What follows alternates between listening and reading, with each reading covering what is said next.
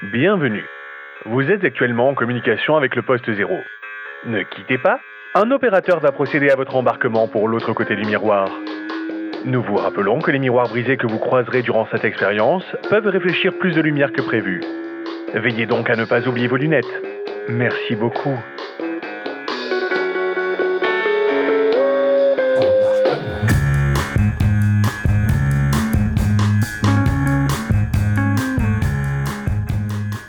Bonjour à tous et bienvenue dans le Poste 0 saison 4. Une nouvelle année attaque, une nouvelle intro, de nouveaux sujets et de nouveaux invités, ou presque, pour encore une nouvelle façon d'explorer le derrière des miroirs brisés.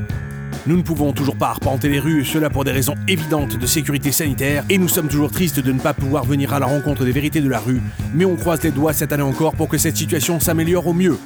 Mais trêve de plaisanterie, c'est septembre et on se retrouve enfin. Ce mois-ci, attaquons un sujet complexe, Internet et la liberté. Est-ce qu'Internet nous a permis de trouver plus de liberté? Une question qui nous semble importante au poste zéro. C'est pourquoi nous sommes allés en parler avec nos deux invités du soir. Hervé Ouin Lecoq, historien amateur, créateur de la radio libre et de bonnes mœurs, et animateur de la chaîne YouTube Hervé H. Lecoq French Freemason Franc-Maçonnerie. Est-ce qu'il est plus simple de parler d'un sujet comme la franc-maçonnerie au travers de ce média Et est-ce qu'il a trouvé une liberté grâce à cela Puis nous irons à la rencontre de Clément Fraise, mentaliste, sceptique, auteur. Il assure de nombreux spectacles en France, mais surtout le papa d'une chaîne YouTube qui fait la part belle à la réflexion et à la remise en question. A-t-il trouvé une liberté en travaillant de cette manière Peut-il aller là où il le souhaite Et quelles sont les limites du système finalement Toutes ces questions, leurs réponses, juste après la pause musicale. Ne quittez pas l'antenne, on va réfléchir des miroirs brisés et on va découvrir que la vérité n'existe pas.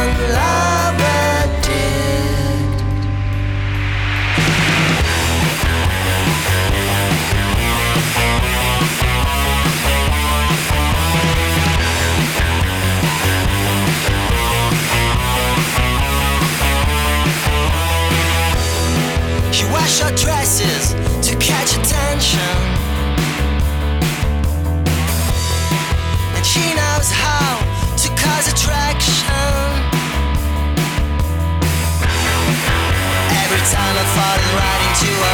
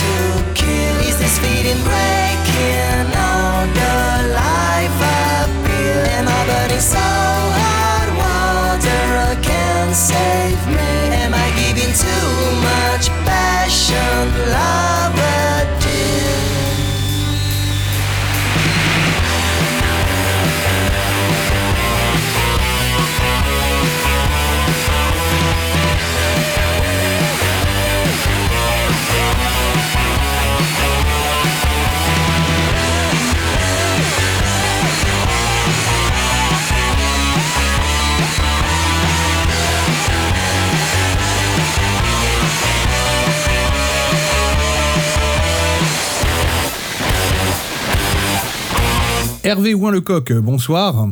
Bonsoir. Alors Hervé Ouin Lecoq, on vous connaît parce que vous avez monté il y a très longtemps de ça Radio Libre et de Bonnes Mœurs, il y a hum, un sacré bout de temps, puis vous avez continué par, euh, par d'autres sujets, où vous êtes allé vers euh, l'écriture aussi, puisque vous avez sorti il y a peu de temps un livre, un roman qui s'appelle L'apprenti perdu, qui est disponible dans toutes les bonnes librairies. Et si on cherche L'apprenti perdu de Hervé Ouinlecoq sur Google, on tombe sur vous, donc on ne peut pas vous louper. Et vous avez aussi, et c'est là où ça nous intéresse, une chaîne YouTube. Une chaîne YouTube très particulière, puisque c'est une chaîne YouTube qui s'appelle Hervé H. Lecoq, French Freemason, franc-maçonnerie. Vous essayez de faire de la on va dire, de la vulgarisation maçonnique. Et vous tentez aussi un tout petit peu de faire de la chronique historique à côté, euh, afin de pouvoir diversifier votre, votre offre sur YouTube, dirons-nous. Donc c'est au créateur YouTube que je vais m'adresser aujourd'hui. Hervé Ouin-Lecoq, est-ce qu'en tant que créateur YouTube, pour vous, Internet vous donne plus de liberté? Alors, euh, déjà, il faut, définir ce qu'on met dans le mot liberté. Euh, si on réfléchit bien déjà à la notion de liberté en maçonnerie, c'est assez, drôle. Euh, en, dans la Constitution de 1723, c'est, pas la liberté dont on parle, la, liberté, on va dire, telle qu'on on l'entend désormais. Il fallait être freeborn, c'est-à-dire né libre, ne jamais avoir été dans une situation d'esclavage. Alors, actuellement, nous sommes dans une société, on va dire, plutôt libre, où on peut dire ce qu'on pense, on peut écrire ce qu'on pense, on peut euh, faire des vidéos on dit ce qu'on pense, dans la, limite, on va dire, de, de ce qui est légal et de ce qui ne, ce qui ne heurte pas les autres. Maintenant, est-ce que ça rend libre? Je dirais que ça dépend véritablement des contraintes qu'on s'impose nous-mêmes. Il y a la liberté qui nous est laisser et la liberté qu'on s'impose. Il y a une particularité quand même dans votre, dans votre démarche, puisque lorsque vous êtes sur YouTube, euh, vous faites de la vulgarisation maçonnique, en grande partie. Et d'ailleurs, j'invite nos auditeurs à se rendre sur votre chaîne, donc euh, RVH Lecoq, French Freemason, franc-maçonnerie. Mais je mettrai les liens directement sur la page de l'émission www.deltaradio.fr. Il se trouve que quand vous faites ça, vous vous adressez à la fois à des gens qui ne sont pas francs-maçons, puisque vous vulgarisez un propos, c'est pour des gens qui n'y sont pas, mais vous avez obligatoirement des auditeurs, des spectateurs qui, eux, le sont.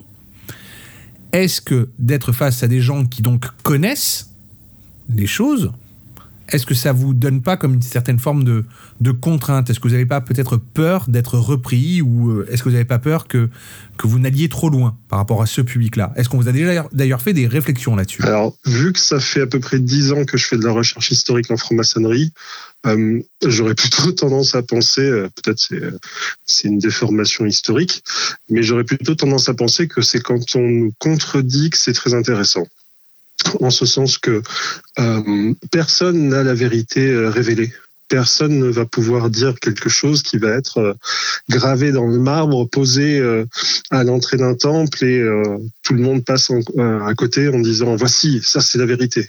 Donc c'est plutôt positif quand on a l'œil de l'historien en fait, l'œil de, l'œil on va dire de la science sociale qui vient se poser sur sur son travail pour essayer de voir si ce qu'on dit est vrai ou pas. Maintenant, euh, quand, on, quand je fais des vidéos sur YouTube, par exemple, je me place dans la position du mentor ou du préparateur, on va dire. Il faut se dire qu'on a face à nous un profane, et euh, ce profane-là, en fait, on ne sait pas ce qu'il sait. C'est-à-dire que euh, on va avoir peut-être quelqu'un qui est fils ou fille de quatre générations de maçons, euh, comme on va avoir euh, une personne qui n'a jamais entendu parler de maçonnerie et qui est là parce que bah, un ami, un collègue est venu lui dire tiens viens viens voir un peu la franc-maçonnerie, tu verras ça, ça te plaira. J'ai vécu le, cas moi un cas assez drôle où on initie, on une profane mais c'était la, fille de, mon vénérable maître. Et euh, j'ai la charge de faire sa préparation avant de, faire son initiation. Et, euh, et, on est dans une petite pièce. Puis euh, je m'apprête à discuter avec elle. Alors c'est compliqué parce qu'en plus, elle, avait été l'automne, c'est-à-dire qu'elle avait eu partiellement la lumière à l'âge de, de 13 ans.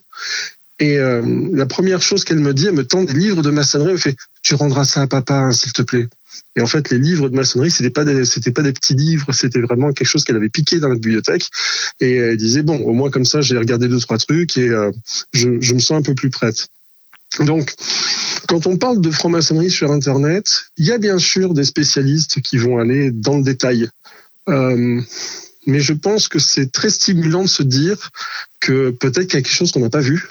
Peut-être qu'il y a un élément qui nous a qui nous, est passé à côté où on n'a pas fait attention. Par exemple, dans une vidéo, alors ça c'est une anecdote, je, je ma coupe.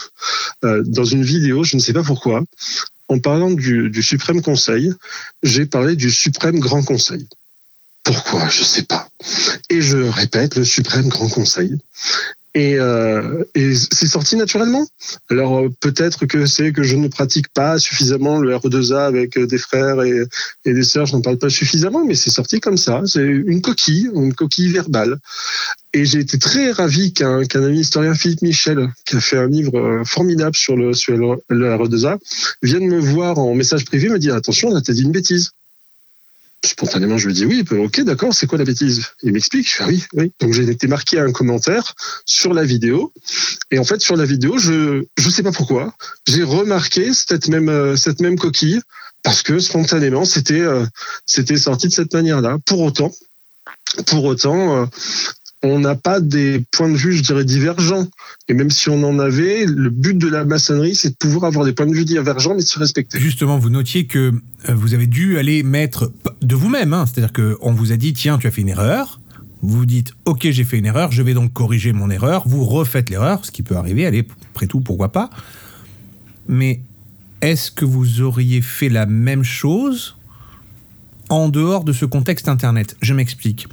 Puisque nous sommes sur, Internet et que vous êtes sur Internet exactement, bien que moi aussi, hein, puisque ce podcast sera disponible sur Internet directement sur la plage de l'émission, donc www.deltaradio.fr, rubrique le poste 0.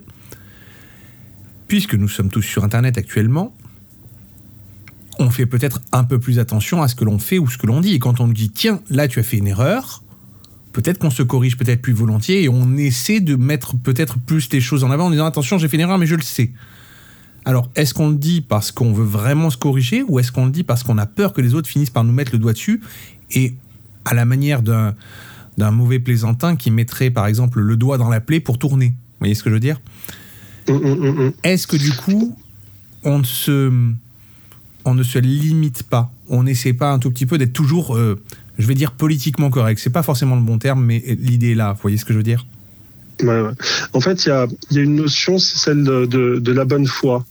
C'est-à-dire que lorsque l'on fait une erreur et qu'on est de bonne foi, on dit, bah, écoutez, oui, j'ai fait une erreur.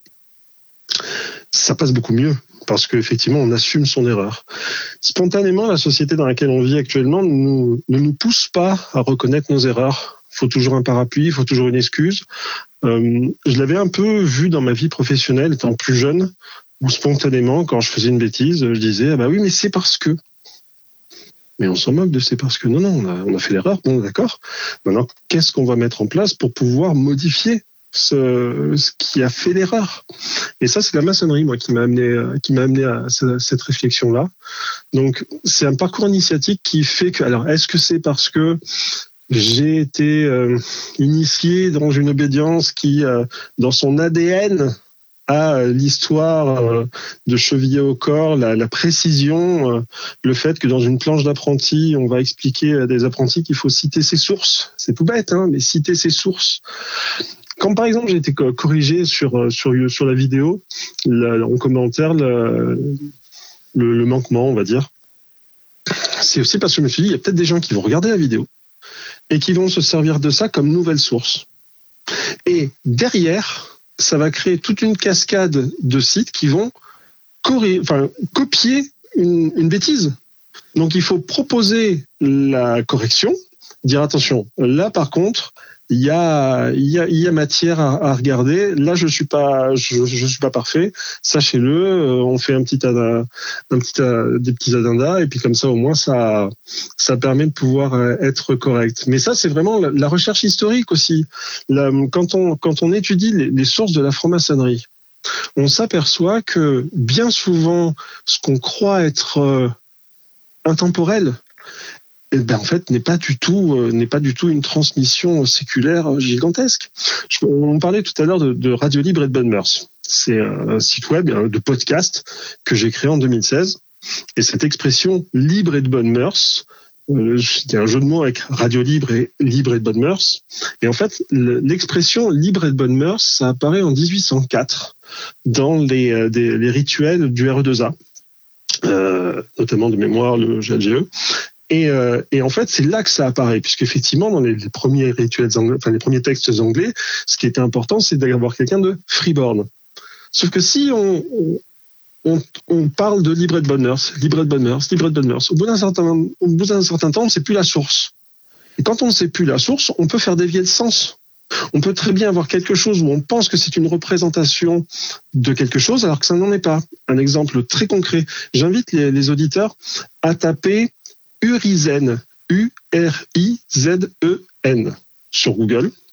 Et en fait, ils vont s'apercevoir que c'est bizarre. ce- C'est le grand architecte de l'univers. Sauf qu'en fait, la représentation d'Urizen, Urizen, c'est un dieu mythologique qui n'existe pas dans la mythologie de, Blake. Et en fait, donc, c'est de la poésie, bref. Et en fait, il a représenté un dieu barbu avec une, longue barbe qui avait le, le compas euh, qui euh, façonnait le monde. Et ça a été transmis. On nous dit que c'est le grand architecte de l'univers. Alors qu'en fait, non. C'est la représentation d'un dieu de Blake. Donc, c'est de la littérature. Ça n'est pas le grand géomètre de la Bible, ça n'est pas le grand architecte de l'univers, mais pourtant c'est devenu, euh, quand, on, quand on veut illustrer un article, souvent on met ce- cette illustration. Mais on a perdu le sens de la vérité. Et après, pour revenir à la notion de liberté, quand je disais que c'est une question de bonne foi, si on cherche à faire le meilleur travail possible, ce qui théoriquement est le but de tout maçon, faire une introspection sur soi et faire en sorte de devenir la meilleure version de soi-même. Si on veut faire la meilleure version de soi-même, quand on fait une erreur, on doit être le premier à la signaler. C'est dur en même temps. Parce qu'on a une réputation, parce que euh, on va mettre en jeu si on fait ça souvent, par exemple, si on si on fait des coquilles euh, souvent, on va avoir une réputation de quelqu'un qui n'est pas soigné ou quelqu'un qui n'est pas sérieux. Pourtant, faut l'assumer. On peut tous faire des erreurs. Ce qui est grave, c'est la manière qu'on a de ne pas traiter cette erreur-là. Et là, on touche justement à nouveau la notion de liberté parce que quand on a la liberté, c'est que on a une possibilité de faire. Mais cette liberté, c'est nous-mêmes qui nous créons des, je dirais des, des, ouais, des, des limitations internes. On va se donner, on, va, on va se dire ça, j'ai pas le droit de faire. Ça, j'ai pas le droit de dire. Un exemple très bête. Euh, Il y a trois secrets qu'on ne peut pas dire en franc-maçonnerie. Le premier secret, c'est l'initiation. Qu'est-ce qui se passe durant l'initiation? C'est un peu normal. Euh, si, on, si on veut voir un film et que le film, on vous raconte l'histoire avant, ça sert à rien de voir. Deuxième secret, c'est qui est en franc-maçonnerie. Euh, on peut dire oui, c'est parce que c'est pour cacher des choses. Non, c'est tout simplement parce que bah, cette personne-là, elle sait ce qui s'est passé dans l'initiation.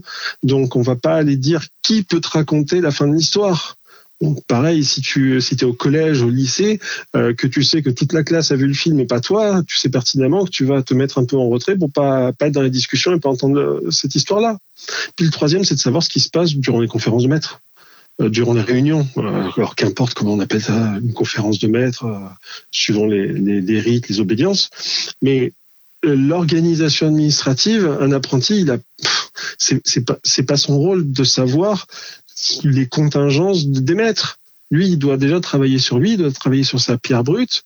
Donc, c'est à chaque maçon de se faire violence pour faire attention à ce qu'il dit. Et pareil sur Internet, c'est exactement la même chose. Il y a des choses, je n'en parlerai jamais. Dans une vidéo, je parlais justement du but de la franc-maçonnerie.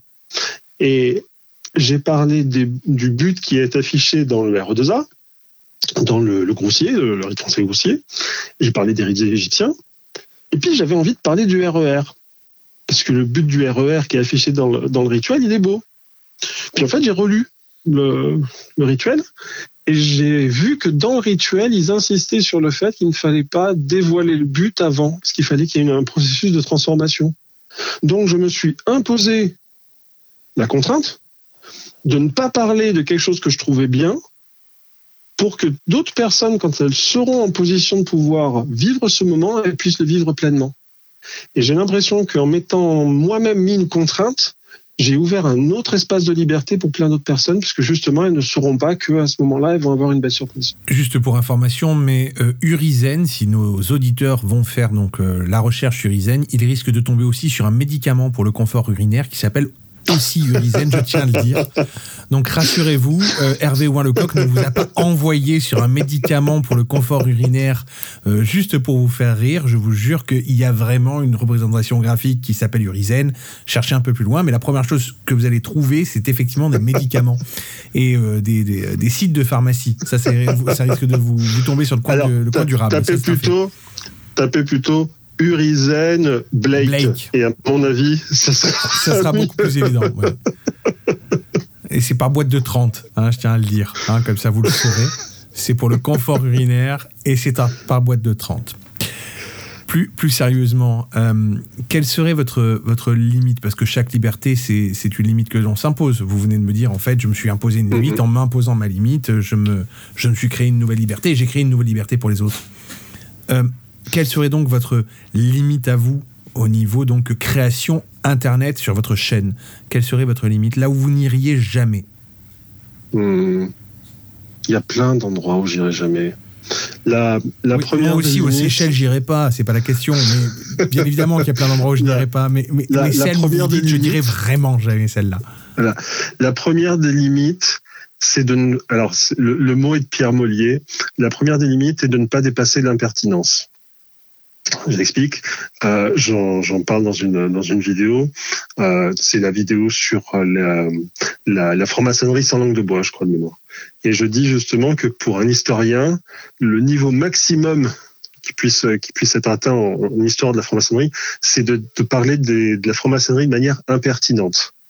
C'est le mot qu'emploie Pierre Pierre Mollier assez souvent.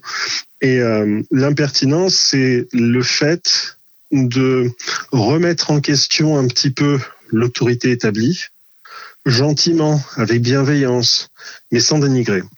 Donc, les limites que je m'impose, c'est de, de ne pas blesser des frères et des sœurs en disant des, des bêtises, peut-être, des, des points de vue qui pourraient les, les blesser ou les heurter.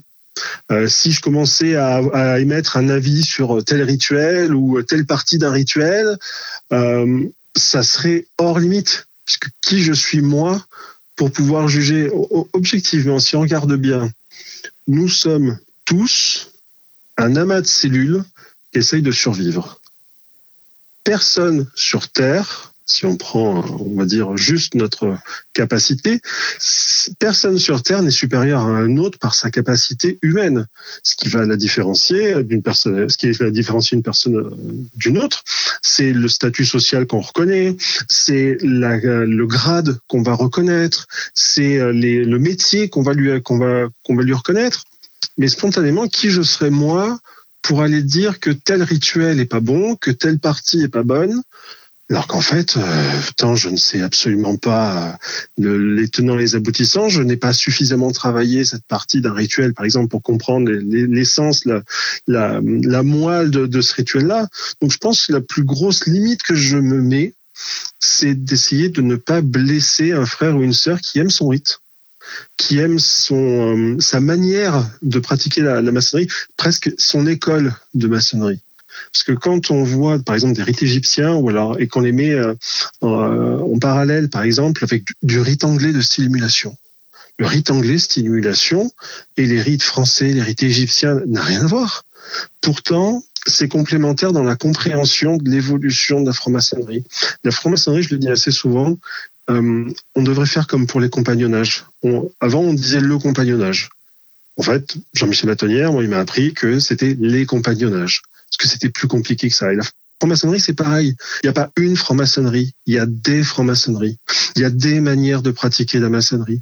Euh, on va pas avoir la même vision dans un, dans une loge au rite français au Grand Orient de France que dans une loge rectifiée où on va avoir une vision, je dirais, du principe divin qui sera totalement différente. Donc, c'est important, je pense, de respecter tout le monde, de faire en sorte que on puisse apprendre les uns des autres et surtout qu'on continue le chemin de la connaissance. Parce que, entre guillemets, c'est assez égoïste cette chaîne YouTube parce que ça m'oblige à faire de, nouvelles recherches. À, chaque fois, dans, dans la biographie qui, qui est mise de moi sur Internet, généralement, je dis que je fais des, j'ai le plaisir de faire des recherches que je fais publier pour en faire profiter d'autres. Et effectivement, quand je publie un article dans Franc-Maçonnerie Magazine, dans Renaissance Traditionnelle, dans The Square, j'ai fait des recherches derrière. Et ça m'a enrichi moi, mais je me dis que peut-être une personne qui va lire ça, ça va l'intéresser, elle va creuser le sujet, me dépasser. D'ailleurs, c'est assez rigolo parce que c'est la définition d'émulation. On, parle souvent du, rite anglais, si l'émulation. Et l'émulation, c'est le fait d'égaler ou de surpasser quelqu'un. Donc, c'est d'ailleurs pour ça que les, les rituels sont faits en par cœur normalement, parce que justement, la personne qui vous a transmis le rituel vous apprend à faire en sorte que vous fassiez le rituel bien mieux qu'elle. Donc voilà, je pense que cette, euh, cette notion-là de, de dépassement, de transmission, euh, ça c'est intéressant.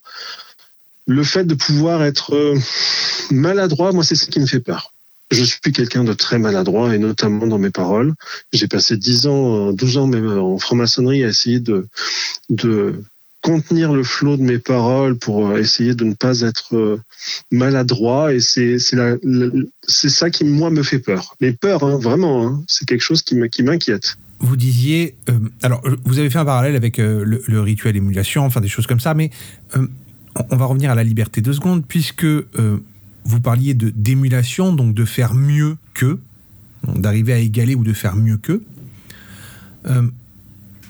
Comment pourrait-on faire mieux aujourd'hui pour garder une certaine forme de liberté sur Internet, puisque finalement on, on se dit qu'on est libre, on fait beaucoup de choses, on se met des contraintes, mais on se les met soi.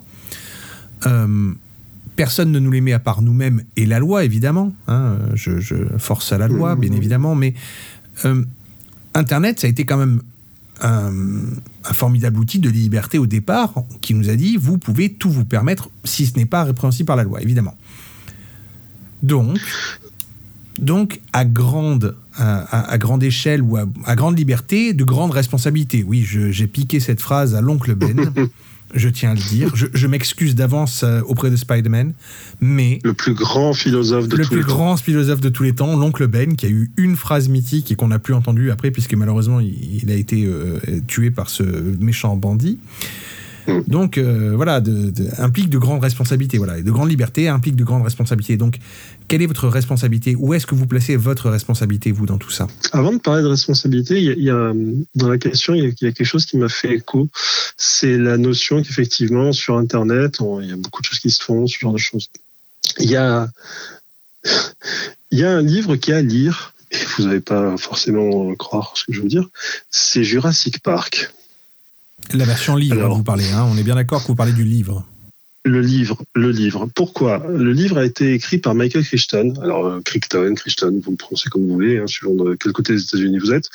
Euh, Michael Crichton, c'est un auteur que j'adore euh, parce qu'il mêlait l'entertainment, le, le divertissement, et en même temps la réflexion. Et dans dans Jurassic Park, il parle. À, à l'époque, j'étais adolescent quand même. hein, je, je lisais ça. Pour moi, c'était le top de la philosophie. Il faut visualiser. Il parle de ce qu'on appelle la théorie de l'évolution au bord du chaos. Et en fait, le, le, le fait d'avoir des dinosaures est le prétexte pour réfléchir à l'évolution de l'homme, à l'évolution de la société, à l'évolution de tout ça. Et en fait, il expliquait que si on regardait les espèces, les espèces vivantes, les espèces qui étaient au bord du chaos étaient les seules qui réussissaient à survivre. Quand une espèce avait atteint son maximum d'évolution, c'est-à-dire était parfaite, elle était adaptée à son environnement, elle était euh, vraiment dans la chaîne alimentaire bien placée, tout ça, elle finissait par disparaître. Parce que c'était le fait qu'elle était plus challengée, c'était le fait que justement il n'y avait plus de, contraintes extérieures, bah, ça faisait que tout simplement le- l'espèce se tarissait d'elle-même. C'est une théorie, hein, bien sûr, hein, ça fait partie des théories d'évolution, mais c'est darwinien quand même. Il faut, faut le préciser, c'est pas pas du ésotérisme. Mais la théorie de l'évolution bord du chaos, moi, ça me fait penser au fait que quand on parle de liberté, c'est très difficile de poser le curseur pour dire qu'est-ce qui est autorisé de ce qui ne l'est pas. J'explique. Internet s'est développé grâce au porno, majoritairement, parce que les débits Internet avant le téléchargement étaient utilisés pour ça. Le, les, les, beaucoup de, de, de grandes évolutions qu'on a eues ont été faites par des, des opérations dévoyées, pas forcément euh, négatives, pas forcément euh, illégales, pas forcément ce genre de choses.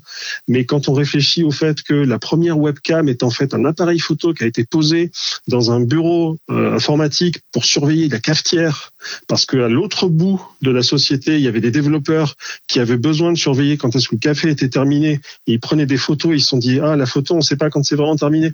Ah ben on va augmenter le, le délai de, de prise de photo. Ah ben tiens, on pourrait faire en Et c'est comme ça qu'est née la première webcam, le premier ersatz de, webcam.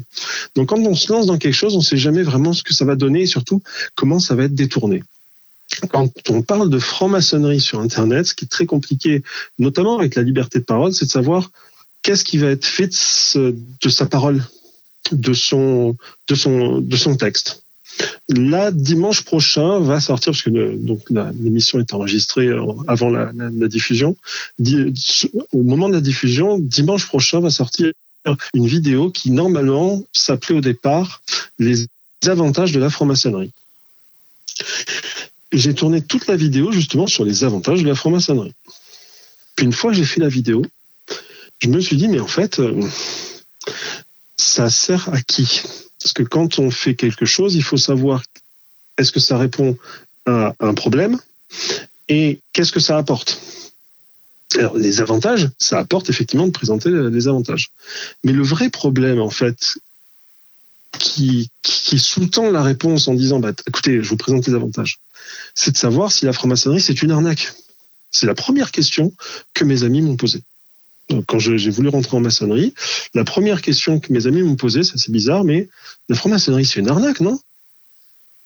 Et j'avais pas d'éléments à répondre. Et je me dis que s'il y a des personnes qui ont des- un questionnement comme ça sur est-ce que la franc-maçonnerie c'est une arnaque, d'arriver avec une vidéo. Alors c'est un test, hein, je ne sais pas du tout actuellement euh, le résultat que ça va donner, mais je me dis des personnes qui vont cliquer sur une vidéo qui commence par la franc-maçonnerie c'est une arnaque ou c'est une arnaque la franc-maçonnerie? Est-ce qu'elles s'attendent à avoir présenté les avantages? Pas forcément. À l'inverse, un frère, parce que je fais des, des- je fais des projections tests avec des, des- des frères sur, Internet, sur les réseaux sociaux que je connais, et qui me disent le ressenti, comme ça on peut adapter quelques jours avant la, vidéo. Il y en a un qui me disait, oui, mais imagine, quelqu'un se sert de ta vidéo en disant, regardez, il y a information, il dit que c'est une arnaque. Je dis, oui, mais il y a un point d'interrogation. Et en fait, moi, pour moi, benoîtement, naïvement, le fait de mettre ce point d'interrogation, c'était ma soupape de sécurité pour essayer de m'assurer qu'on ne détourne pas mon propos. Mais j'ai aucune idée si on va détourner mon propos. Donc, c'est des tests, en fait, qui sont faits sur Internet. La, liberté de parole, elle est aussi guidée par des petits accidents. Est-ce que quelque chose va marcher? Est-ce que quelque chose va pas marcher? Est-ce que ça va être détourné? Euh, Il y a deux jours, j'ai eu un commentaire sur euh, une de mes vidéos, justement, la franc-maçonnerie sans langue de bois, d'une personne qui, je comprenais pas au départ son commentaire. Elle commençait à parler qu'en 1940, euh, il y avait euh, une, y avait, tout ce qui était, on va dire, la persécution de la maçonnerie par le régime de Vichy et tout ça. Je commence à lire un commentaire, je me dis, mais oui, Joël.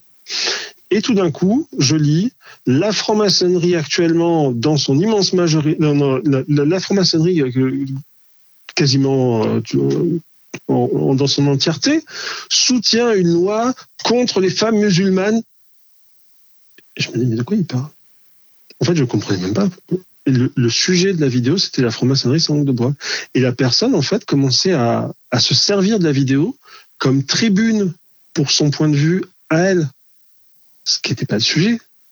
Mais voyant qu'il y avait une opportunité, une sphère de liberté de parler de quelque chose, elle avait un préjugé sur ce sujet-là, et ben elle s'engouffrait là-dedans. C'est là que c'est intéressant. Parce que même si, même si c'est difficile de pouvoir le traiter, euh, les trolls sur Internet, par exemple, les personnes qui cherchent uniquement à dire du mal, à nuire, à être méchantes, il y a une manière de traiter ces personnes-là avec respect, mais en même temps, des fois, il y a des phrases qu'on peut pas, on peut pas tolérer, on peut pas supporter, on peut pas dire, euh, on peut pas dire ce genre de choses. Donc c'est pour ça que c'est toujours, j'allais dire, c'est pas français, challengeant, c'est toujours euh, motivant, on va dire, de pouvoir voir ce que les gens vont faire de son travail, ce qui n'arrive jamais avec de la recherche historique. Il faut bien visualiser, parce que quand on fait un article historique, il y a quasiment jamais aucun retour. Donc, ça fait dix ans que je publie des, articles dans, plein de magazines maçonniques. Je n'ai quasiment jamais aucun retour. Et quand, par exemple, un frère, ça m'est arrivé deux fois peut-être en dix ans, un frère me disait sur ce point-là, je suis pas d'accord. Ça a été le max, le max de niveau d'opposition. Alors, est-ce que c'est parce que le travail est fait pas trop mal? Est-ce que c'est parce qu'il y a des sources? Est-ce que c'est parce que les prises de position sont pas vraiment des prises de position, euh, on va dire, euh, clivantes? Je sais pas. Mais c'est aussi un challenge que de pouvoir répondre à des personnes qui vont se servir de ces vidéos-là pour, pour focaliser leur, euh, leurs idées, on va dire. Donc c'est intéressant aussi cette notion-là de, de présenter un, un, une, une espèce de sandbox, un terrain de jeu pour pouvoir discuter de maçonnerie euh, de manière un petit peu euh, non conventionnelle. Je ne sais pas si je réponds bien aux questions en fait, mais euh, en tout cas, c'est mes réponses. Mais euh, vous répondez, vos réponses sont libres. Moi, je laisse la, la, la parole ouverte, justement. On parlait de liberté, mais moi, je laisse mes, mes invités assez libres de leurs réponses. Il n'y a pas de souci là-dessus, donc vos réponses, bah, c'est les vôtres. Effectivement, c'est les vôtres. Tant mieux. Hervé Ouin Lecoq, qu'est-ce qu'on peut vous souhaiter pour cette, on va dire, pour cette nouvelle année qui commence? Je vais dire qui commence parce que l'émission est diffusée en septembre, donc on va, on va, parler de nouvelle année qui commence. On va partir sur un mois de septembre. Euh, Qu'est-ce qu'on peut vous souhaiter sur Internet pour votre chaîne, pour vous et pour votre livre? Mmh. Moi, souhaitez-moi beaucoup de nouvelles rencontres maçonniques, beaucoup de points de vue échangés. J'ai un livre sur le, rite anglais justement qui euh, doit sortir en octobre sur le, le rite anglais de, de, de style émulation, justement. Une sorte de, de vadémécum, en fait, de, de, guide de voyage. Euh, prendre un apprenti, un compagnon, un jeune maître par la main et lui dire voilà, il y, a, il y a deux, trois trucs qui ne sont pas marqués dans les rituels et c'est important de, de, te les dire. Donc ça, c'est mon nouveau bébé, on va dire, euh, qui va, qui va sortir, qui va, qui va venir au monde. Ce livre sur émulation. Qui sera euh, disponible chez qui? Il sera disponible chez ah, quel éditeur? Pour l'instant, rien n'étant totalement finalisé euh, au niveau du contrat, je dirais que ce sera plus dans une euh, tendance régulière. Mais euh, pour l'instant, on s'oriente quand même sur une publication en octobre. Euh, je l'espère. D'ailleurs, si ça ne se produit pas avec euh, le risque sanitaire, le marché du livre en totale récession ces temps-ci euh, sur la sur la littérature maçonnique en, en particulier, moi, ce que je, je souhaiterais qu'on me souhaite, c'est vraiment des nouvelles rencontres, parce qu'on a vécu une période qui a été difficile pour toutes les loges, pour tous les frères, pour toutes les sœurs, euh, toutes les sœurs, pardon. Euh, c'est surtout ça qui fait que nous nous enrichissons. C'est pas forcément de réfléchir sur soi dans son coin, c'est aussi de profiter de l'expérience des autres. Eh bien, on vous le souhaite et on en profite pour saluer. Vous avez cité tout à l'heure Jean-Michel Matonnière. On salue Jean-Michel Matonnière qui est donc directeur de collection chez Dervy. Et aussi mon parrain à l'Académie de Vaucluse. Donc c'est la C'est possible, c'est possible, c'est possible. je, je, je, je, ne suis pas au courant. Moi, je, je suis passé par là, j'ai vu de la lumière, voyez-vous. Non, mais on salue donc euh, Jean-Michel Matonnière, qui est donc directeur de collection chez Dervy, et on espère qu'il se porte bien. Voilà. Eh bien, écoutez, on vous souhaite tout ça, Hervé Ouin-Lecoq, et euh, nous, on reste en ligne, et on se retrouve juste après la pause. Un grand merci à notre premier invité, Hervé. Retrouvez tous les liens vers ses actualités sur la page de l'émission www.deltaradio.fr, rubrique Le Poste Zéro. Nous, on se fait une pause et on revient avec Clément Fraise. In this house where I grew up,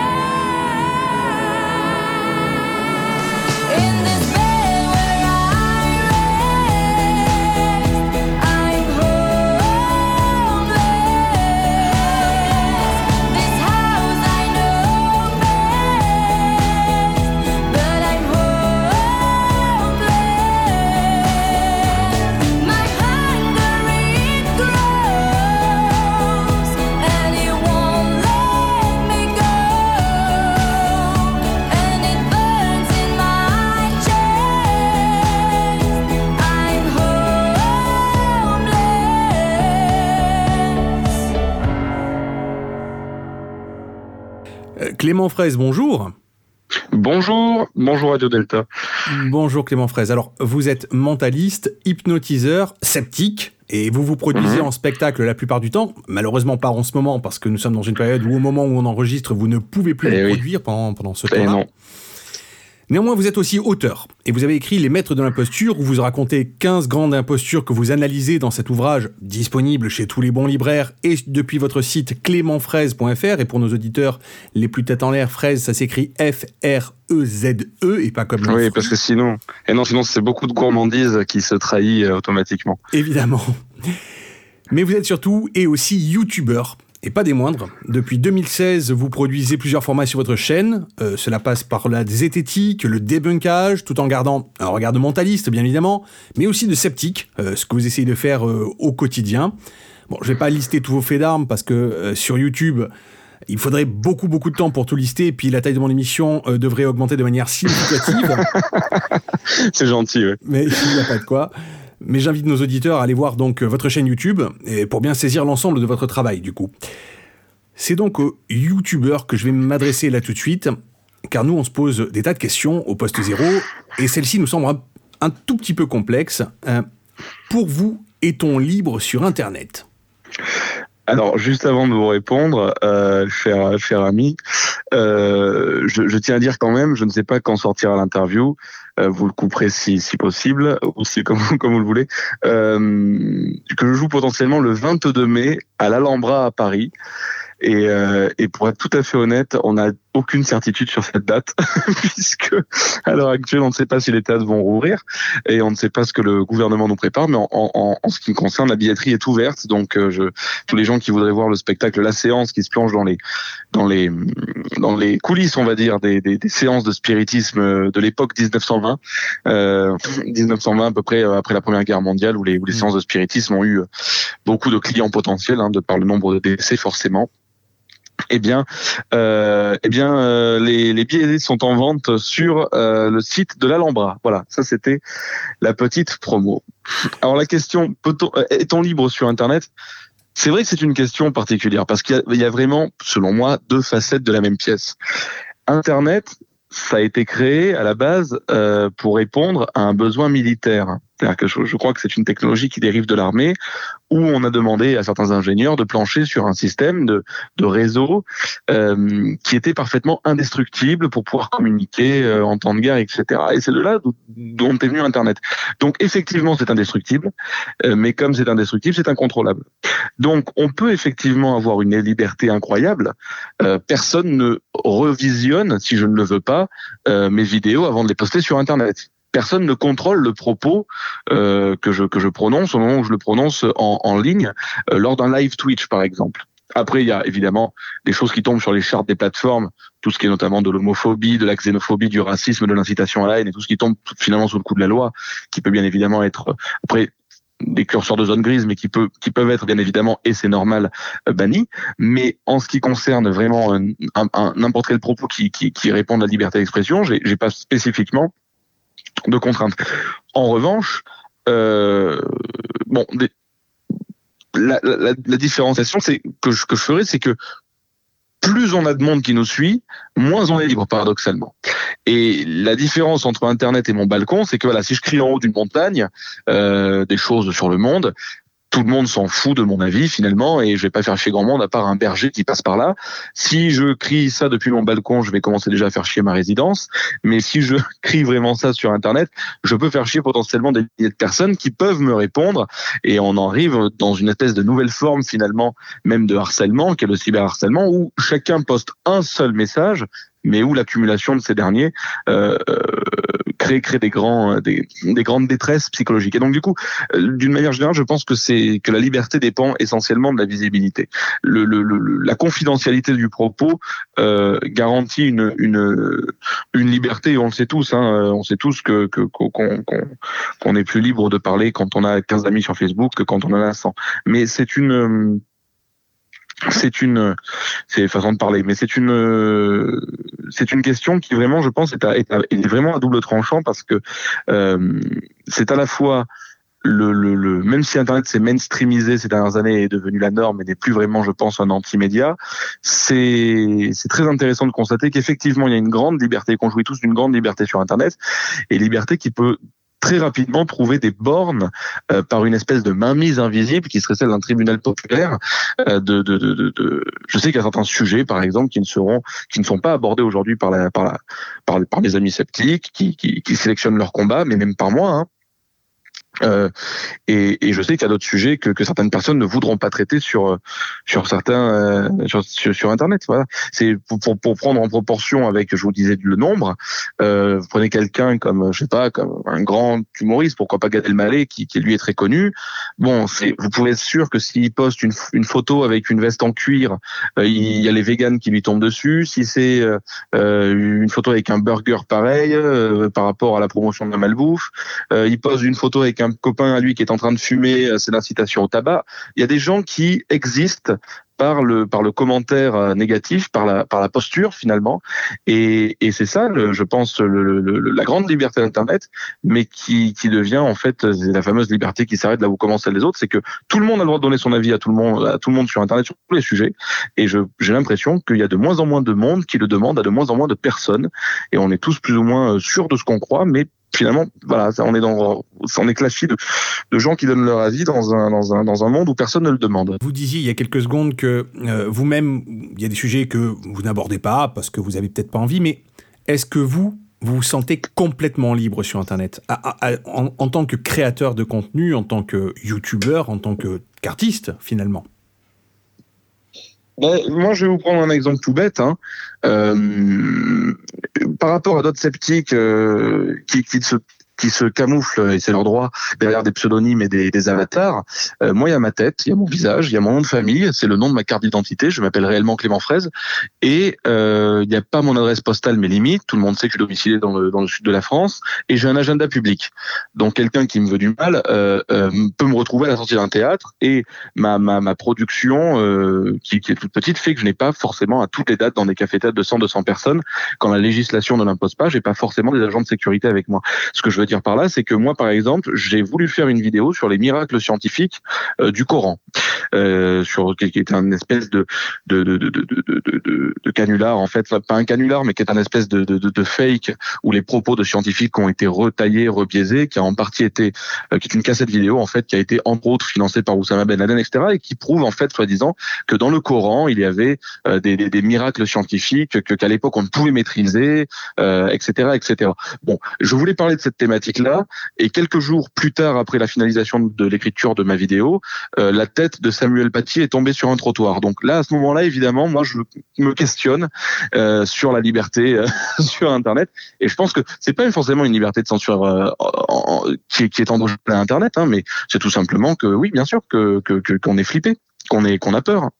Je, vous dirais même qu'il y a une forme de lâcheté de ma part hein, à ne pas avoir sorti cette vidéo. Peut-être que je la sortirai un jour, je ne sais pas, mais pas pour l'instant. Vous avez donc une, une chaîne YouTube qui vous permet de, Oui. de montrer votre art, mais qui vous donne aussi une forme d'indépendance de ton et de propos. Cette indépendance d'ailleurs que, euh, qui vous permet euh, indirectement de pouvoir peut-être euh, bah, sortir cette vidéo un jour, qui sait.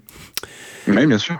Pensez-vous que vous pourriez avoir autant de liberté sur un autre type de média plus traditionnel au fond, la télé ou des choses comme ça, par exemple. Je, prends la télé, mais ça pourrait être la radio, hein, effectivement. Oui, oui, tout à fait.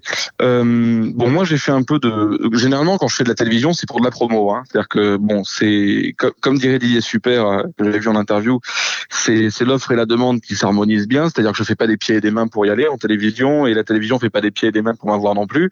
Donc, on s'entend bien. Euh, mais c'est vrai que généralement, quand j'y vais, c'est pas pour parler de fond, hein, c'est pour faire de la promotion. Je, je suis un, un, des candidats réguliers là de, l'émission Mot de passe avec Laurence Boccolini où je fais jouer euh, avec les mots euh, des candidats pour qu'ils puissent gagner de l'argent et ça donne l'occasion de, de, de faire des vannes, de m'amuser et de, et de faire de la pub pour mon spectacle.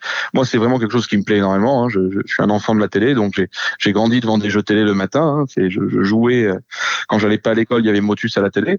Mais si vous voulez, euh, ce qui me ce qui me ce qui me plairait vraiment effectivement, euh, ce serait une, heure euh, de grande écoute qui parlerait d'esprit critique. Je ne sais pas si aujourd'hui vraiment la télévision est prête à ça. Je vous donner un exemple. Il y a quelques années de cela, Patrick Jean fait un, qui est un producteur de films, réalise deux longs métrages avec euh, le concours de Richard Monvoisin de l'université de Grenoble, qui est un sceptique, le concours de Henri Brock de l'université de, de, Nice, qui est un physicien émérite, euh, qui, a notamment repopularisé le, mot zététique et qui effectivement euh, a, un certain background aussi dans, les médias. Et, donc il, crée donc ce, monsieur Jean deux deux films qui s'appellent Mirage, Les pouvoirs de l'esprit et Les miracles religieux. Ces deux films sont de grande qualité et c'est un espèce de partenariat média public euh, RTBF France 5 avec euh, du, du, du, transmédia, etc. Et le personnage de Lazarus qui surfait sur la vague un peu des Anonymous avec un masque euh, inspiré de la comédie d'RT, quelque chose de très très euh, imagé en tout cas qui apporte vraiment euh, une forme assez sexy finalement, un propos très intéressant basé sur l'esprit critique, la zététique. Euh, ces deux films sont diffusés. Alors en France, ils n'étaient pas diffusés, ils étaient diffusés dans une, forme plus traditionnelle sans le personnage de Lazarus, mais en tout cas, euh, ce personnage est recyclé par la suite dans un pilote télévisé d'une vingtaine de minutes, si ma mémoire est bonne, qui circule sur Internet. Hein, vous pouvez taper Lazarus, L-A-Z-A-R-U-S, Mirage, lève le voile. Euh, Lazarus lève le voile et ça, participe à un concours euh, pour le France TV Lab, euh, qui était à l'époque euh, où France Télévisions, grâce au biais de France 4, avait développé tout un, tout un tas de de, de, de, de, choses comme ça, comme France Télévisions, Nouvelles Écritures, etc. Bref, et euh, euh, ce, pilote gagne le concours euh, à la Vox Populi générale. Il gagne le concours sur Dailymotion, c'est-à-dire que les internautes ont majoritairement voté pour que ce programme soit conduit à la rentrée à la télévision sur France 4. Et là, bizarrement, plus rien de la part de France 4. Et l'équipe de production attend, ils attendent, ils attendent. Et au final, ça a été recyclé dans une dizaine d'émissions dont on voit que les moyens techniques sont moindres que pour le pilote, euh, dans une dizaine de pastilles web de trois minutes mises sur Internet un peu à l'emporte-pièce, et ce projet a été totalement enterré. On était très loin de la promesse d'avoir euh, une émission de télévision euh, sur euh, sur une chaîne de la TNT qui parle de zététique. Je ne suis pas sûr que la télévision soit prête à s'autocritiquer.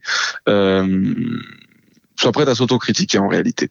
Ce dont je rêverais moi, ce serait d'animer, vous savez un petit peu. D'ailleurs, c'est une émission qu'on va faire prochainement sur sur euh, YouTube, qui va s'appeler Clément Fraise euh, Clément Fraise Presents, euh, qui est une espèce de parodie dans la dans le style en tout cas d'Alfred Hitchcock Present, où je où je ferai de manière avec un humour anglais très sarcastique la promotion d'un sponsor à chaque fois. Mais ce que je veux dire, c'est que on, on J'aimerais beaucoup une émission de télé comme ça où effectivement je, je pourrais uh, critiquer les médias euh, avec euh, avec euh, c'est c'est un concept que j'avais écrit il y a ça quelques années qui reprend un peu des, des, inspirations diverses et variées notamment le personnage de Max Headroom dans une, une, série télévisée du même nom des années 80 qui est une série cyberpunk dans lequel c'est un monde où, on n'a pas le droit d'éteindre la télévision où éteindre son poste de télévision est interdit. Et et donc euh, on, c'est un espèce de personnage qui était joué par un acteur mais qui était une espèce de, de, de, de, de de, digitalisés comme ça. Et, et donc j'adorerais effectivement avoir une émission qui ressemblerait à ça, un peu angoissante et qui présenterait la publicité d'une manière très très très franchement sarcastique, à base de euh, et maintenant n'hésitez pas à regarder les quelques messages qui vont suivre, à nous donner votre temps de cerveau libre et si possible à acheter les produits, ce qui me permettra de changer les tapis de sol de ma de ma Ferrari. Voilà, ce genre de ce genre d'humour finalement très très anglo-saxon, très sarcastique, mais qui annonce la couleur et qui autocritique les médias. Je ne pense pas que le monde soit prêt pour ça et certainement pas les, les puissances euh, dirigeantes de ces de ces médias-là. Mais je pense que à l'heure de la surinformation, ça devient vital en revanche. Je ne sais pas si je pourrais avoir autant de liberté sur un autre type de média. Je suis quasiment sûr que non. Par contre, je peux vous garantir qu'elle est extrêmement importante. Il faut aller la chercher parce que en réalité, euh, à l'heure de la surinformation, euh, ça devient très complexe. On le voit avec la crise de la Covid. La manière dont les médias ont géré la crise de la Covid est absolument déplorable. C'est-à-dire qu'en fait, pour avoir finalement un flux et vendre de la publicité, parce que ce n'est que ça sur les chaînes privées, on invente euh, des clashs entre on, on, invente une fausse division de la science. Donc nous avons à ma droite euh, le professeur Tartampion Trucmuche de, du CHU d'une ville de province, et à ma gauche un autre Tartampion euh, Trucmuche d'un autre CHU du alors qui à droite vous êtes pour la chloroquine, à gauche vous êtes contre la chloroquine, et donc le spectateur moyen qui voit ça se dit bah tiens la, la science est divisée sur ces combats-là. La représentativité qui n'est pas faite, c'est que du côté contre la chloroquine il y avait 95% euh, du consensus scientifique à, à une certaine époque, et que de l'autre côté euh, il n'y avait absolument pas ça. De la même manière, avec les arguments d'autorité en pagaille, là, je, je, voyais récemment encore que sur Sud Radio, ils avaient invité euh, Alexandra Henrion-Code, qui a expliqué à demi-mot que les tests PCR euh, servaient à nous implanter des nanopuces dans le cerveau. Euh, sur sa page Facebook, dans une vidéo virale, cette femme est encore invitée aujourd'hui, elle est encore citée euh, sur CNews euh, chez Pascal Pro. Tout ça, pour moi, c'est vraiment mais c'est pire que déplorable, c'est scandaleux. C'est scandaleux. Je comprends que le CSA emmerde Cyril Hanouna quand il met quand il met des nouilles dans le slip de ses chroniqueurs, mais je pense qu'ils ont vraiment plus important à faire sur ces questions-là euh, en l'état actuel des choses. Voilà. Vous faites écho. Je, je, je fais un tout petit aparté, mais vous faites écho à une autre émission qu'on avait fait il y a quelques temps, bien avant, c'est-à-dire pré-Covid, qu'on avait Bien fait sûr. sur euh, euh, la, la, société du spectacle qu'on avait fait. On avait reçu justement euh, le professeur Christophe Guy Debord. Et, tout à fait. Et on avait, on avait reçu non pas Guy Debord, parce que malheureusement, c'était pas non. possible pour des raisons purement techniques. Mais, mais j'aurais pu, j'aurais pu, avec Bruno le médium, nous, nous aurions pu communiquer avec Guy Debord sur votre plateau par le biais d'une Ouija, mais ce n'aurait pas été très radiophonique. Non, effectivement, mais on avait reçu, nous, Christophe Bourseilly et Alain Guyard, donc philosophe, avec qui on avait justement discuté de ça, et j'invite nos auditeurs à se replonger dans cette émission s'ils veulent, s'ils veulent aller un tout petit peu plus loin sur ce sujet. Comment réussir à garder son indépendance d'esprit quand on comprend le système de rétribution des plateformes de type YouTube, Dailymotion et autres? Euh, C'est une excellente question. Hein. C'est une excellente question parce que déjà, il y a la réponse algorithmique qui est évidente. C'est-à-dire qu'aujourd'hui, il y a des positions intellectuelles qui sont plus ou moins confortables. Déjà, ça dépend. Il y a des gens qui vivent de ce métier, il y a des gens qui n'en vivent pas. Moi, je n'en vis pas encore, j'ai d'autres revenus à côté, mais plus les choses vont aller, et plus malheureusement, ce qui était censé être à la base du beurre dans les épinards va devenir les épinards dans le beurre, spécifiquement à l'heure où effectivement, comme vous l'avez si bien dit, je n'ai pas joué mon spectacle depuis plus d'un an et demi. Donc c'est complexe de, de pardon, si je l'ai joué une seule fois le 11 octobre, mais à part ça, je n'ai pas joué depuis le 14, depuis le 10 janvier dernier, donc ça fait plus d'un an. Euh, c'est complexe, je pense, d'avoir une une une indépendance d'esprit qui reste précisément la même. Mais en fait, tout dépend de ce que l'on fait. Il y a des gens, par exemple, qui mettent des titres, euh, ce qu'on appelle du putaclic, hein, donc c'est en gros des titres racoleurs, pour avoir effectivement euh, des gens qui vont cliquer euh, là-dessus.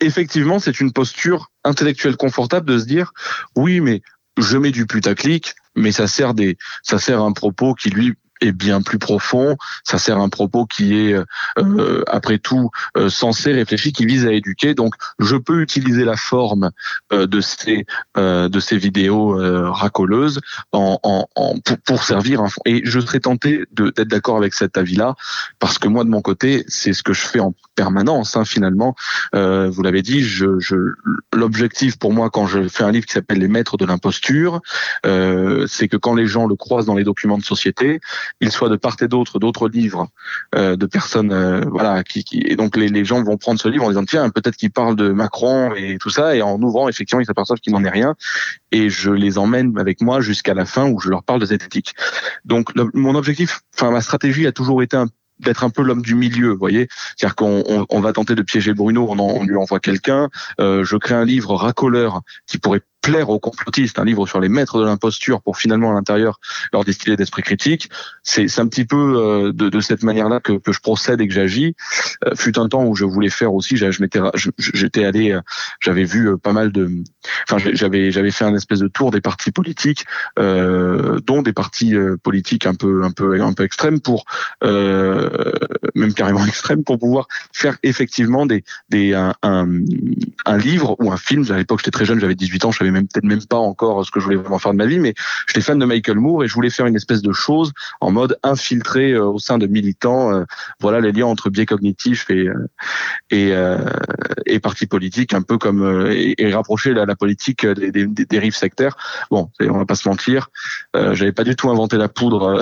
C'était quelque chose qui était qui était bien connu de tous depuis des années, mais j'étais dans un espèce de Dunning-Kruger sceptique où je voulais apporter une pierre à l'édifice de manière, j'ai envie de dire, limite naïve. Mais en tout cas, ce qui est, ce qui est sûr certain, c'est que je, pense que, que, qu'en ce qui me concerne, j'ai une, espèce de, j'ai une espèce de d'envie, moi, personnellement, euh, de croire que l'on peut garder son indépendance d'esprit malgré euh, le, sponsoring et l'avertissement. Par exemple, je vais vous dire un truc tout bête. Je pense qu'il faut tout simplement, moi, moi, je me bats contre le mensonge, contre l'imposture, contre l'hypocrisie. Je pense qu'il faut tout simplement éviter de, mentir aux gens. C'est-à-dire que prenez par exemple, je, pense que je pourrais faire n'importe quelle pub. Euh, euh, a, récemment, il y a eu un petit scandale parce que l'un des plus gros sponsors sur sur YouTube, c'est NordVPN en ce moment, qui est une marque de, de, de, de, logiciels VPN. Et c'est vrai que un YouTuber spécialisé en informatique a fait une espèce de, vidéo pour dire à quel point euh, ce logiciel était finalement pas très utile dans 90% des cas. Moi, il y a, j'ai une utilisation de ce logiciel, c'est de délocaliser mon ordinateur pour assister euh, au, au catalogue de, de, de, de, de, certaines plateformes de SVOD comme Netflix, etc. Je pense que si je, si je devais vendre ce logiciel à mon public, euh, et je serai sans doute amené à le faire prochainement, parce qu'à un moment donné où il s'agit de manger, euh, il se peut que je parle davantage de cet aspect-là que de l'aspect sécuritaire. C'est ce que je veux dire par là, c'est que dans la mesure où on fait les choses avec sincérité, euh, ça pourrait être aussi un, un- un argument utilisé bien évidemment par la complosphère ou par un médium qui serait sincère, etc. Donc, mais ce que je veux dire, c'est que de base, si on a une véritable sincérité envers soi-même et envers les autres, alors on peut garder une certaine indépendance d'esprit. Parce que quelqu'un de véritablement sincère est prêt en sincérité justement à se remettre en question lui-même. Et, et effectivement, je pense que je pense que par exemple, je ne sais pas si un jour, euh, bah, si un jour par exemple je suis très sincère et que je fais de la publicité pour euh, des compléments alimentaires, mettons. Alors ça, c'est pas près d'arriver, hein, compte tenu de, de, de- compte tenu évidemment de de mes positions sur euh, sur tout ce qui touche. euh, enfin bref. Mais en tout cas, euh, si je devais faire une voilà une publicité et qu'un jour j'apprends qu'il y a un scandale qui a éclaté, etc. euh, la première chose à faire est, est de, est de panier le problème. Selon moi, c'est de s'excuser, de retirer son image vis-à-vis de la marque, de de, de présenter ses excuses, de demander comment on peut être là, de, véhiculer au contraire du coup le le danger que cela peut représenter. Et euh, en fait, il faut, toujours être prêt, je pense, à... En fait, je pense que la meilleure manière de garder une in- certaine indépendance d'esprit euh, vis-à-vis de... Et on, on coupera, enfin, parce que j'ai quand même pas mal digressé, mais en fait, euh, le système de rétribution des plateformes est essentiellement aussi basé effectivement sur des, sur des tendances, sur des mouvances. Euh, le système de rétribution fonctionne sur l'audience, clairement, euh, sur YouTube, que ce soit par le biais de la publicité ou par le biais justement du placement de produits. Et donc, euh, on est plutôt tenté de faire ce qui va plaire au monde et donc de faire fa- fatalement ce que les gens ont envie d'entendre. Et je pense que c'est là où c'est là où il faut commencer à se méfier.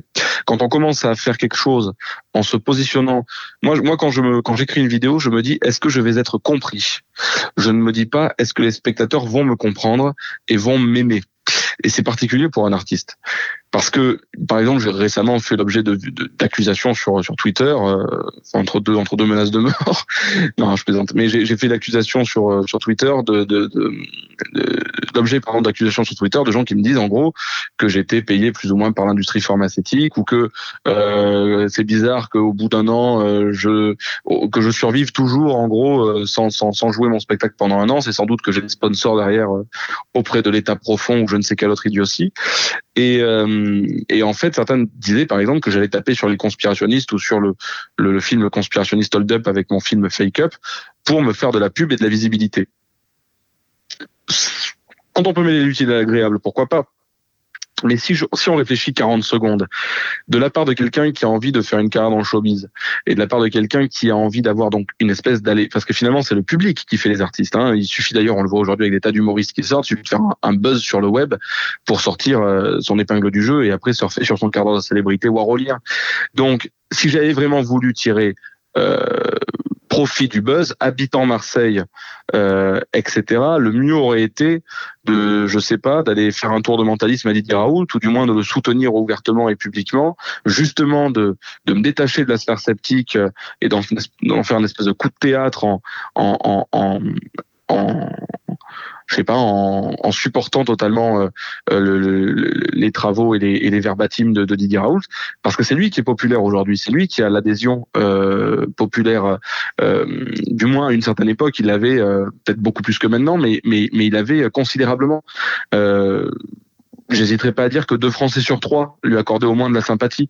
Donc, si je voulais vraiment faire du buzz et toucher des gens, c'est dans ce sens-là qu'on irait aller. Donc, justement, le but étant pour moi de d'abord placer son l'intérêt plus large entre guillemets avant euh, voilà. Moi quand j'écris une, vidéo je pars d'un postulat j'étudie mon sujet j'écris je, je réalise je me dis voilà cette vidéo est-ce qu'elle va être comprise par les personnes? Pas est-ce qu'elle va être appréciée? En gros je pense que c'est un bon résumé. Vous le disiez il y a quelques instants, vous cherchez à être compris et pas forcément à être aimé. Euh, néanmoins, je vais prendre des exemples qui sont légion et assez logiques finalement. Les youtubeurs, mais aussi les producteurs télé, cinéma, cherchent à rassembler, quitte à produire euh, des formats parfois discutables. Euh, Et vous disiez tout à l'heure, par exemple, euh, Cyril Hanouna et les nouilles dans le slip. Mais oui bien sûr pour vous, du coup, quelle serait votre limite? Où n'iriez-vous pas? Déjà, il y a un truc qui est très intéressant, c'est qu'en fait, c'est juste une espèce d'exportation parce que ce que fait Cyril Hanouna aujourd'hui, euh, c'était ce que faisait Michael Youn il y a ça euh, euh, 10-20 ans, puisque et puis c'était ce que faisait Patrick Sébastien avec Ozon. Je veux dire, le principe de la tarte à la crème, il est vieux comme le monde. Ils ont pas inventé la roue, Euh, on est d'accord.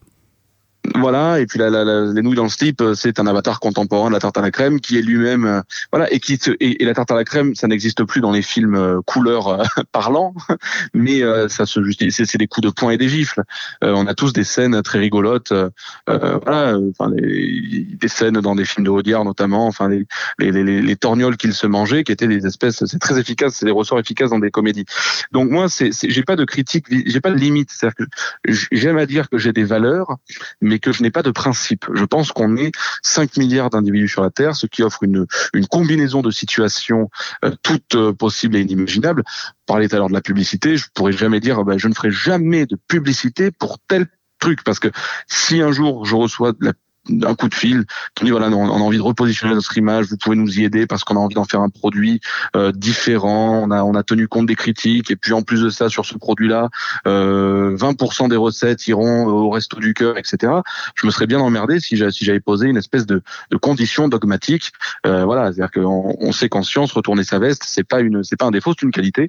Et je pense que qu'il faut être être prêt à évoluer euh, avec ce qu'on nous apporte comme situation. Mais dans le cas présent, en, limite et en principe, récemment, vous voyez, il y a Maxa et Carlito qui, qui, ont, qui ont donc fait cette, cette vidéo pour Emmanuel Macron et la prochaine vidéo qu'ils vont faire, ça va être une, une vidéo à l'Élysée avec le président de la République pour pour l'un de leur format. Ça a été vivement critiqué. Moi, le premier, j'avais mis un tweet marrant, j'avais mis quelque chose, j'avais dit, je pense, parce que la veille, je crois, ou l'avant-veille, Jean Castex était chez Samuel Etienne et j'avais dit, il serait temps de séparer l'Église de l'État de YouTube. Je trouvais ça rigolo, mais euh, ce que je veux dire par là, c'est que euh, c'était une critique un peu facile à la réflexion et je ne suis pas sûr que je la reposterai aujourd'hui parce que si on me disait demain, Clément, tu vas faire euh, une vidéo euh, avec la ministre de la Culture et je, lui souhaite euh, une, rapide convalescence et un bon rétablissement parce que je sais qu'elle est, je sais qu'elle est, souffrante. Euh, bon voilà, que, que j'ai des que, que j'ai des points d'accroche ou de distance ou de ou de d'accord ou de désaccord avec cette avec cette femme, ça reste ma ministre, ça reste la ministre de tous les de tous les artistes. Donc euh, voilà, Clément, tu vas faire des tours de mentalisme à Roselyne Bachelot à la fin de ton spectacle dans, dans ton théâtre, dans ton décor avec la ministre de la Culture, j'y vais en rampant, je vous le dis. C'est-à-dire que c'est un coup de buzz euh, assuré c'est un moyen de se rapprocher euh, du ministère de la Culture. Euh, voilà, c'est j'y vais en courant, évidemment, et en caleçon. C'est il y a aucun aucun doute là-dessus. Donc c'est toujours toujours assez amusant de, de, de, voilà je suis intimement persuadé que si on demande à n'importe quel youtubeur est-ce que tu veux faire une vidéo avec le président? Euh, si la personne dit non euh, à part des youtubeurs vraiment politiquement engagés et d'ailleurs ça pourrait être aussi l'occasion de faire une interview euh, sans filtre mais je pense que 90% des youtubeurs répondraient oui et je pense que c'est hypocrite de pas de, pas le dire. Après la question qui se pose c'est McFly et Carlito sont des youtubeurs de divertissement dont la cible est très jeune, très très jeune. Euh, c'est ça qui se pose comme comme question, c'est de faire de la politique en gros à des euh, à des 14 18 ans. Euh, Enfin moi ça me ça me c'est une autre question qui se pose. Mais ce que je veux dire par là c'est que j'ai pas de limite en tout cas je pense pas que j'ai de, limites euh, ou que je n'irai pas quelque part dans la mesure où, après, bien évidemment, dans la mesure où il n'y a pas de racisme, dans la mesure où il n'y a pas de, de xénophobie, d'homophobie, dans la mesure où il y a le respect de la dignité humaine. Euh, voilà, je, je ne m'interdirai rien et je ne m'interdirai aucun débat avec personne parce que je pense que c'est justement sur le, c'est certainement pas sur le terrain du mépris et de la et de voilà, je pense que c'est sur le terrain de la que ce soit de la discussion dans le cadre du débat, que ce soit dans le cadre de la pédagogie, dans le cadre d'autres choses, que l'on peut euh, que l'on peut faire des bonnes vidéos. Euh, mais c'est vrai qu'il y a des sujets, par exemple, qui sont très très très très très touchy et euh, je, ne me risquerai pas. Euh, mais, on, on, parle de sujet ou on parle de format? Parce que voilà, sur les sujets je, je l'évoquais tout à l'heure euh, en, en, parlant des miracles du Coran, mais par exemple, je, aujourd'hui, je me verrais mal moi faire une vidéo sur le féminisme, n'étant pas une femme, par exemple. Je sais que ce sont des sujets très sensibles en ce moment, et, et ça pourrait être même considéré comme de la provoque. Et je, je réfléchis avant de, de, de, me lancer dans un truc comme ça. Ou alors je me ferai entourer de femmes, mais de manière copieuse. C'est-à-dire, euh, il y aura au moins cinq ou six femmes avec moi pour discuter de ces thématiques-là dans la vidéo. Mais je ne pense pas, euh, je ne pense pas non plus qu'il faut être après trop. Euh, euh on a, récemment inventé le procès de, on a récemment inventé, selon moi, le procès de perception. Alors, je, tente de populariser cette expression. Je, je l'ai jamais entendu. Je l'ai inventé lors d'une discussion. Sans doute que quelqu'un d'autre l'a dit avant moi, mais je ne saurais pas vous dire qui. Jusqu'à présent, on pouvait faire des procès d'intention aux gens. Euh, C'est-à-dire que il, a dit ça parce qu'il pense ça, Maintenant, on fait des procès de perception. C'est-à-dire que si quelqu'un considère qu'un de vos propos est raciste, il vous dira non, non, mais je sais que tu n'es pas raciste, je sais ce que tu as dit n'est pas raciste, je sais que tu n'as pas voulu le dire de manière raciste. Par contre, on a tous compris de manière raciste. Alors qu'en fait, ça concerne lui et trois personnes. Euh, donc, euh, donc voilà, si j'invite six femmes autour de la table, comme je vous le disais, il y aura, aura quelqu'un pour se plaindre qu'il que des blanches, ou il y aura quelqu'un pour se plaindre qu'il n'y a pas de lesbiennes, ou il y aura voilà. Donc ça, c'est aussi après, euh, j'évite ce genre de dérive. Vous comprenez, j'évite de, de, on ne satisfera jamais personne et, il y aura tout le temps. Je, ne me préoccupe pas euh, de la personne la plus potentiellement choquable de cet univers avant de lancer une vanne. Voilà, ça c'est une certitude. Euh, parce que parce que sinon je, je perdrai toute ma saveur et ma substance et je ne remplirai plus mes salles. Euh, il y a la fameuse phrase de Pierre Desproges, peut-on rire de tout? Oui, on peut rire de tout, mais pas avec n'importe qui, qui est une phrase qui a été dévoyée à mon sens et dont, on a fait dire tout et n'importe quoi, sauf ce qu'a voulu dire Desproges à ce moment-là. Mais la, meilleure réponse pour moi est celle de Benoît Delépine et de Gustave Carverne, que j'adore, qui sont les, les créateurs, entre autres, de Groland, euh, qui ont répondu à la question par peut-on rire de tout? Oui, on ne peut rire que de tout parce que dès qu'on met une limite, on en met 100. Et donc, euh, de, de, de, cette manière-là, je dirais que je ne m'interdis rien. Après, moi, j'ai un faisceau de valeurs, euh, comme je vous l'ai dit. Hein, voilà, euh, je ferai pas de pornographie dans ma vie, euh, je ne prononcerai pas de phrases homophobes, je ne prononcerai pas de phrases xénophobes, etc. Mais j'ai aucune difficulté à être à être avec une personne, par exemple, sur la vidéo, euh, qui a pu avoir des propos problématiques en un autre temps. Parce que si on commence à s'ostraciser, à être dans l'entre-soi permanent, c'est de la pensée unique à ce moment-là. Et c'est plus intéressant en fait de, créer ou de voilà. Moi, je suis de, je suis partisan de mettons ce qui nous rassemble avant ce qui nous euh, euh, différencie. C'est un, c'est un espèce de paradoxe un peu que je trouve à la de la même manière qu'il y a le paradoxe de Popper. euh, je trouve qu'il y a, il y a un espèce de paradoxe, on l'appelle le paradoxe de Fraisse si vous voulez. C'est-à-dire que je, c'est totalement prétentieux, mais j'assume un petit peu, ça avec moi, ça avec mon perso. Je trouve que dans un monde, les sceptiques ont l'habitude de d'abord d'être beaucoup plus tatillons en fait sur ce qui les sépare que sur ce qui les réunit. Et c'est une rigueur intellectuelle nécessaire que l'on s'impose et qui est euh, qui est le propre même du rationalisme. Et, et, et je ne la conteste pas. Et dans un monde qui tournerait parfaitement rond, je ne la contesterai pas. Le fait est malheureusement, à mon sens, que dans un monde où justement des gens n'hésitent pas à faire des lives euh, en défendant des théories du complot contradictoires, mais se mettant d'accord sur un fait, c'est que tout le monde leur ment euh, et ils parviennent à faire des milliers de vues, des centaines de milliers de vues. La, la, la, la, réalité derrière ça, selon moi, elle est, euh, horrible. Euh, c'est que c'est que on, est en train de perdre une guerre de forme. Et je pense qu'il n'y a rien de a rien de pire qu'en fait que de perdre une guerre de forme lorsque le fond est bon. Et c'est pour ça que je dirais qu'il faudrait, paradoxalement, mettre notre rigueur de côté quand il s'agit de défendre euh, les vaccins, quand il s'agit de défendre la science, quand il s'agit de défendre la raison, de mettre la politique de côté, l'idéologie de côté, euh, les, les querelles belliqueuses que l'on a les uns contre les autres de côté. Je, je, suis en minorité à penser ça sur la sphère sceptique en ce moment, qui est en train de d'avoir énormément de, de, de, de de de soucis de, déchirement entre autres, qui, est une, quelque chose qui couvre depuis des années, mais qui, qui est en train d'éclater. Voilà, moi je suis, euh, voilà, pour moi il n'y a, pas de musulmans français, il n'y a pas de chrétiens français. Il y a des Français musulmans, il y a des Français chrétiens. En mettant d'abord, même sémantiquement, ce qui nous rassemble avant ce qui nous sépare. Euh, c'est une manière de faire, de faire groupe, quoi, hein, d'une certaine, d'une certaine manière. Vous mettez en avant la communauté nationale, oui, je- j'entends ce que vous dites en fait.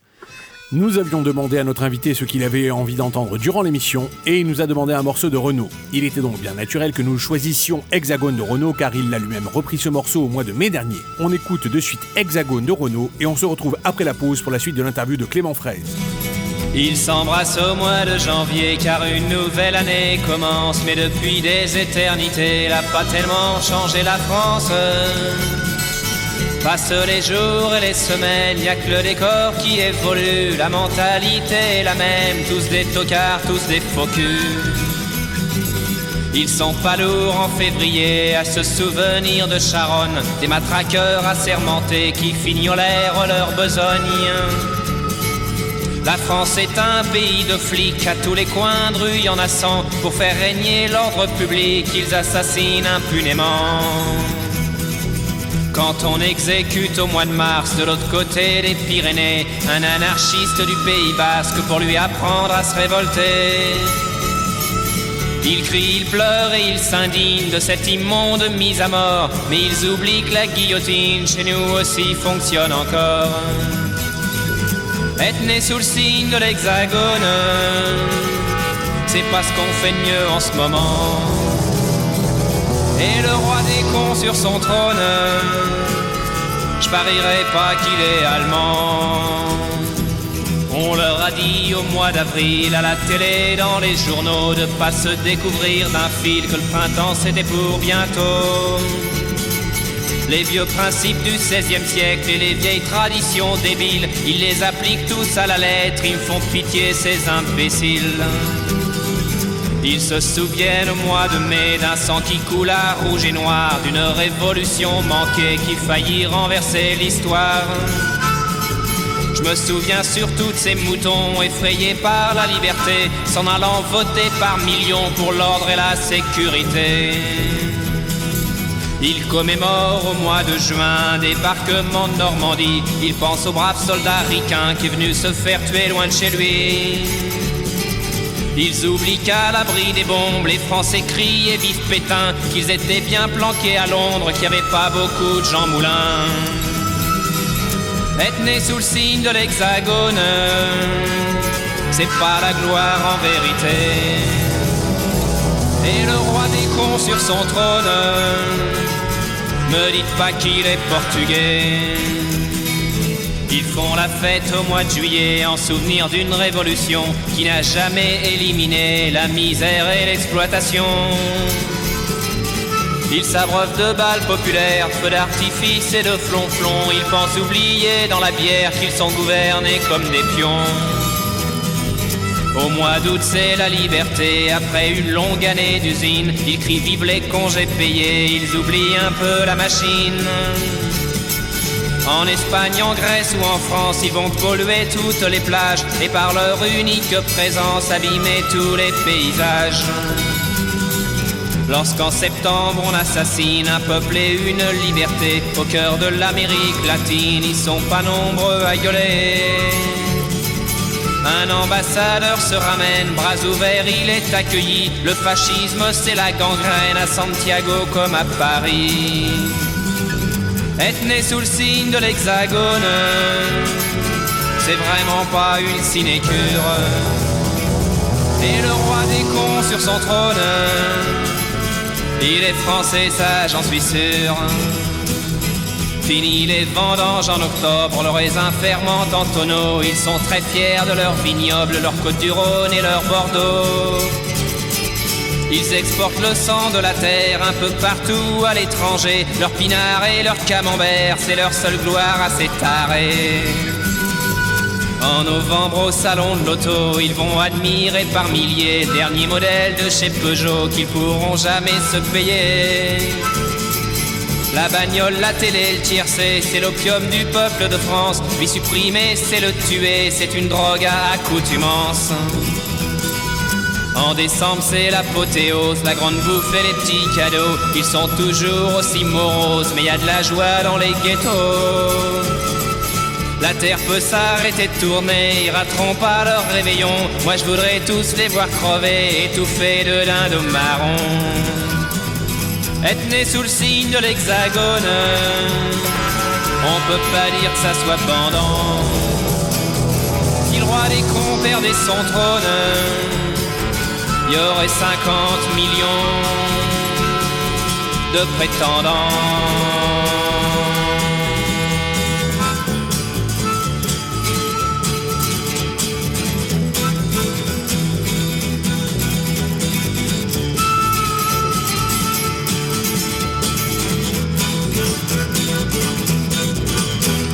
Euh, Oui. Pourriez-vous ou auriez-vous par le passé limité votre liberté de ton pour ne pas perdre des abonnés? Alors c'est une question qui se pose puisque c'est vrai que comme je vous le disais c'est basé sur la publicité. Alors moi je c'est pas pour les perdre au sens de ils ne me rapportent plus rien et au sens de euh, le compteur est en diminution. Ça je m'en contrefiche. Je là-dessus j'ai un côté euh, allez on est encore pas prétentieux on est, encore prétentieux pas, pas modeste une fois de plus. J'ai un côté Kurt Cobain. Je préfère crever en faisant ce que j'aime euh, plutôt que d'être dans la gloire et la lumière en faisant quelque chose que je déteste. J'ai la chance de pouvoir concilier les deux, c'est-à-dire que je, je, je fais ce que j'aime et ça a l'air de commencer à fonctionner pour moi depuis quelques mois, euh, voire années. Euh, je dirais que je, je, je dirais, par exemple, l'affaire Bruno, c'est quelque chose qui a été, alors, pour recontextualiser pour vos, pour vos auditeurs qui n'ont peut-être pas vu mon travail, un médium du nom de Bruno Charvet prétend euh, parler avec l'au-delà. Euh, J'invite une- aussi nos auditeurs à aller voir ces vidéos parce que je- je- j'en parle assez peu puisque finalement euh, le mieux Oui. c'est de les découvrir sur votre chaîne YouTube, mais effectivement contextualiser ce serait formidable. Merci. Non, je vous en prie. Euh, du coup, voilà, ce sont, ce sont des, donc c'est un triptyque de vidéos. Alors la, la, la troisième est peut-être un peu trop dans le sens où elle aurait dû être en lien avec la deuxième, ou alors porter un autre nom et parler uniquement de, de, de, de- de- des critiques que l'on peut faire à la médiumnité. En tout cas, ce sont trois vidéos. La première est très simple, c'est qu'elle a été censurée. Donc c'est la version que vous trouverez aujourd'hui sur YouTube est une version 2. Euh, la, la- voilà, je fais une vidéo de 1h20 euh, avec beaucoup de bienveillance, de gentillesse, de prudence, euh, de charité intellectuelle, et en, disant finalement, euh, voilà, je nourris de, des doutes légitimes au, regard des éléments que j'apporte sur la capacité de Bruno Charvet à communiquer, avec l'au-delà. Euh, Bruno Charvet à communiquer avec l'au-delà. Et cette vidéo est censurée sous le prétexte fallacieux de l'atteinte au droit d'auteur parce que j'utilisais effectivement des images. C'était parfaitement couvert par la loi. hein. Euh, L'avocat a essayé de faire pression sur moi. Était très très mal en point parce que bon, il n'y a pas de jurisprudence, il y a un flou juridique là-dessus. Ce ce qui est certain, c'est que c'était, enfin, selon mon avocat à moi, le, la, la- enfin mon avocate d'ailleurs, la, la, la vidéo était parfaitement légale. Donc, en tout cas, je ne me dégonfle pas.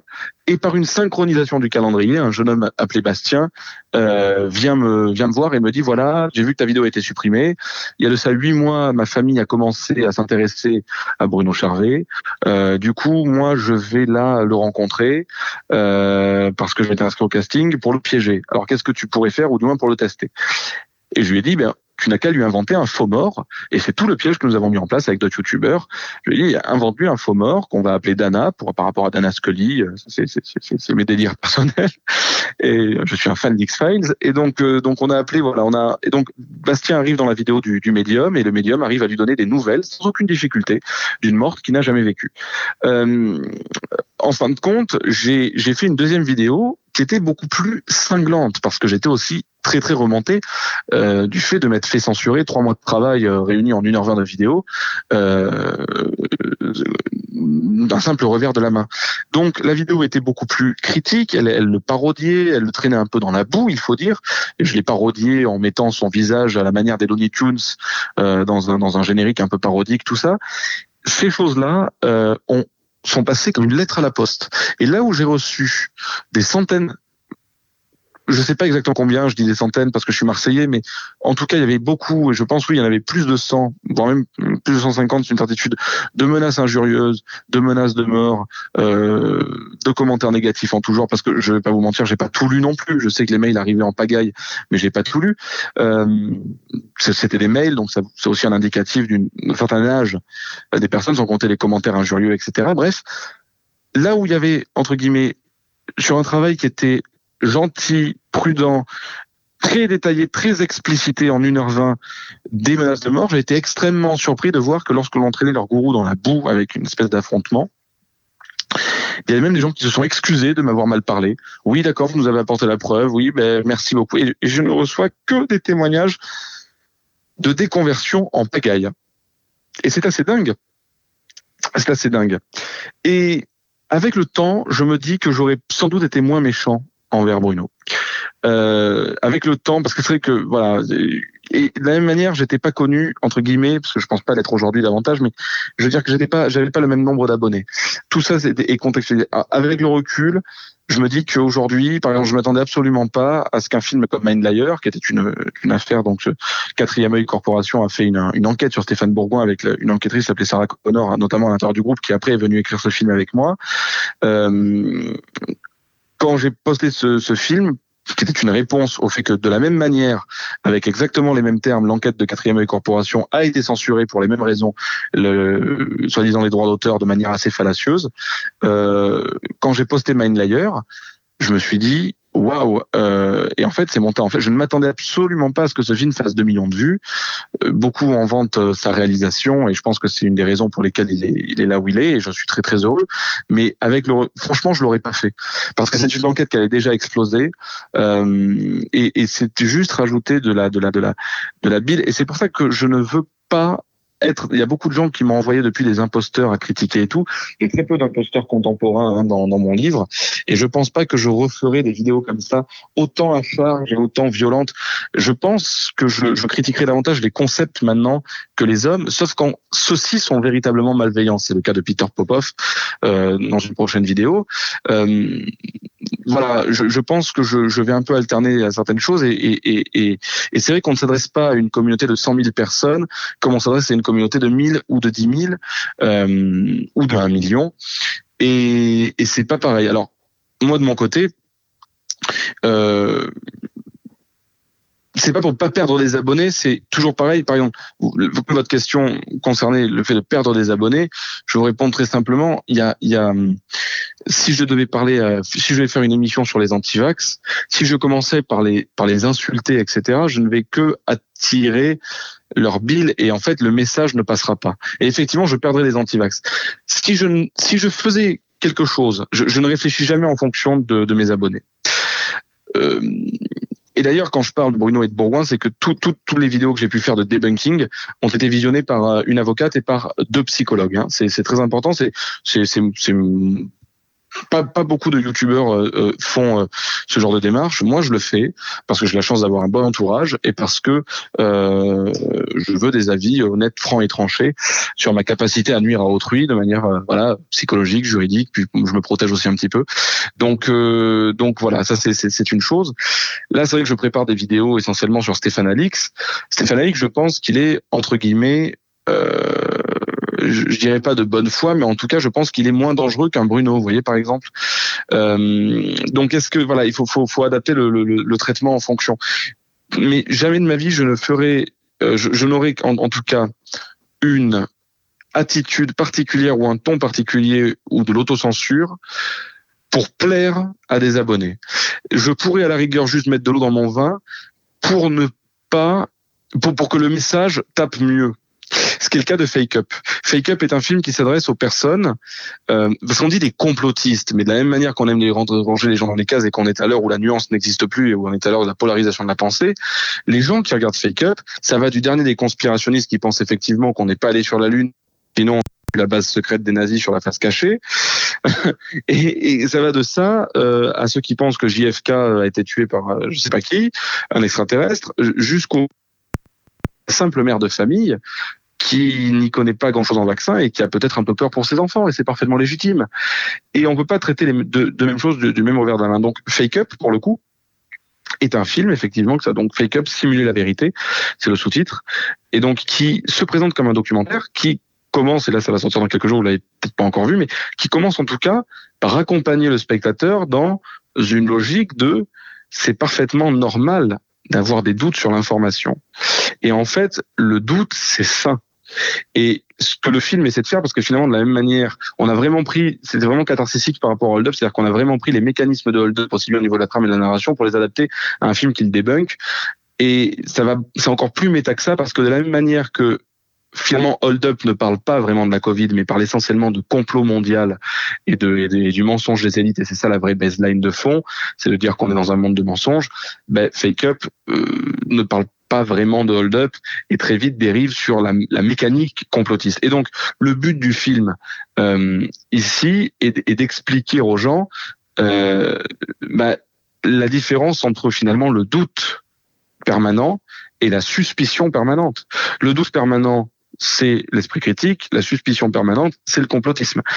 Et le but est, de, voilà, de- d'affirmer, c'est d'apporter de la nuance là-dedans, d'une manière qui, qui, qui, qui, est totalement la mienne. Hein. C'est-à-dire quand vous allez retrouver le, le Clément Fraisse que vous aimez au niveau des vannes et, et, des, et des montages et tout ça. Mais effectivement, là pour le coup, quand j'ai réfléchi Fake Up, je sais que dans les dans les dans, dans l'introduction, par exemple, j'ai viré quelques vannes.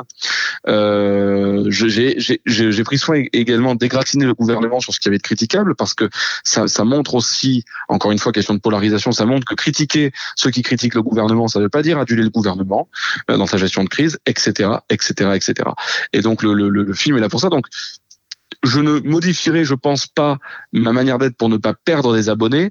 Je pourrais à la rigueur mettre de l'eau dans mon vin pour moins choquer euh, certaines personnes, mais je pense aussi que je n'aurais aucun succès si j'étais la consensualité absolue.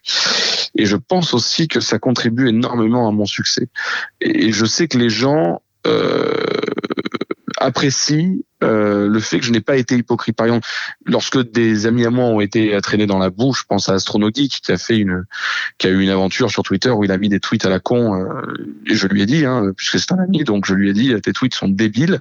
Euh, faire ça été débile, mais c'est parce que c'est débile que je l'ai traîné dans la boue et que je l'ai euh, insulté. Et je l'ai même plutôt défendu quand il a fait ses excuses tout en euh, argumentant ses faits.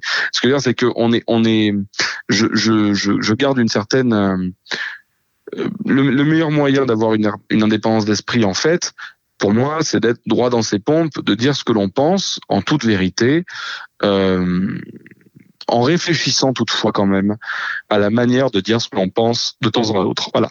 Ça fait jamais de, mal de se remettre en question de temps en temps. Vous- avez fait euh, quelques formats et reportages pour démontrer des impostures, vous en avez parlé juste auparavant.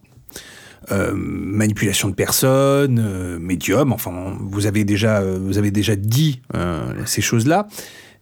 Vous essayez, au fond, de rétablir une certaine forme d'équilibre, puisque vous attaquez plus ou moins des gens qui usent de leur pouvoir face à la faiblesse. Bien que ça semble chevaleresque, hein, dit comme ça, hein, bien évidemment, vous tentez donc de rétablir donc cet équilibre-là dans un espace qui est Internet, donc un espace de grande liberté. Si la liberté est ainsi faite, aurons-nous toujours besoin d'un Clément Fraise, d'un Clément Fraise et, et autres, bien évidemment. Hein, je- Oui. je- là, je- effectivement, je flatte un peu le, le personnage Clément Fraise. Sûr, bien sûr. Tant qu'il y aura des manipulateurs, est-ce qu'on aura toujours besoin de gens comme Clément Fraise, finalement Bon, alors déjà, ce qu'il faut savoir, c'est que quelle que soit la situation, euh, Clément Fraise est génial, Clément Fraise est lumière, et on aura toujours besoin d'un Clément Fraise. Ça, c'est une certitude. Quelle que soit la je situation je donnée. disais, je. Non, mais évidemment, évidemment, voilà. Ça, c'est, euh, c'est, enfin, je me dis que c'est- c'est même, c'est même prouvé, hein, c'est evidence-based, c'est, c'est apporté par, euh, par la preuve. Alors, ce que, ce que je dirais en, en, en tout cas, euh, je ne sais pas vraiment si le, si le monde aura toujours besoin de moi. Je pense pas qu'il en ait spécifiquement besoin aujourd'hui. Moi, je, j'essaie bien, bien modestement de mêler l'utile et l'agréable. J'ai, j'ai, j'ai 23 ans. J'ai une espérance de vie de 93 à peu près. Euh, ce qui me reste à peu près 60, 70 balais. Et je pense que j'aurais raccroché la, la, la cape avant. Mais euh, voilà, il me reste un peu de temps pour essayer de, de vivre avant de mourir en faisant ce qui me plaît. Donc, je m'amuse sur scène, je m'amuse à créer. Euh, je sacrifie beaucoup de choses pour ça et essentiellement ma vie personnelle. Mais je veux dire par là que euh, au, final, euh, j'essaie voilà de, faire j'essaie bien modestement d'attirer du monde vers le rationalisme par le biais du divertissement. Euh, je pense qu'on est beaucoup plus attentif. Je prends un exemple tout bête hein. Je pense que le sketch de Jérémy Ferrari sur l'homéopathie peut convaincre quelqu'un d'indécis infiniment plus que n'importe quelle vidéo chiante d'explication euh, avec un PowerPoint sur YouTube. C'est une certitude, parce que ça touche à l'émotionnel. On est à l'heure de la post-vérité, c'est comme ça que touchent les complotistes. Il faut qu'on joue avec les mêmes armes.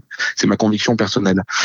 Moi, je, je, je pense qu'on aura besoin d'un Clément Fraisse comme euh, c'est un peu comme la fin du syndicalisme. Hein. Est-ce qu'on aura besoin un jour de Je pense que oui. Je pense qu'on aura toujours besoin de sceptiques parce que même une fois que le, si tout le monde euh, Prenons un monde où, l'esprit critique est enseigné à l'école, il y aura toujours des gens qui n'iront pas à l'école. Prenons un, monde où l'esprit critique est, enseigné de partout, euh, tant mieux, tant mieux, et, on aura toujours besoin de garde-fous.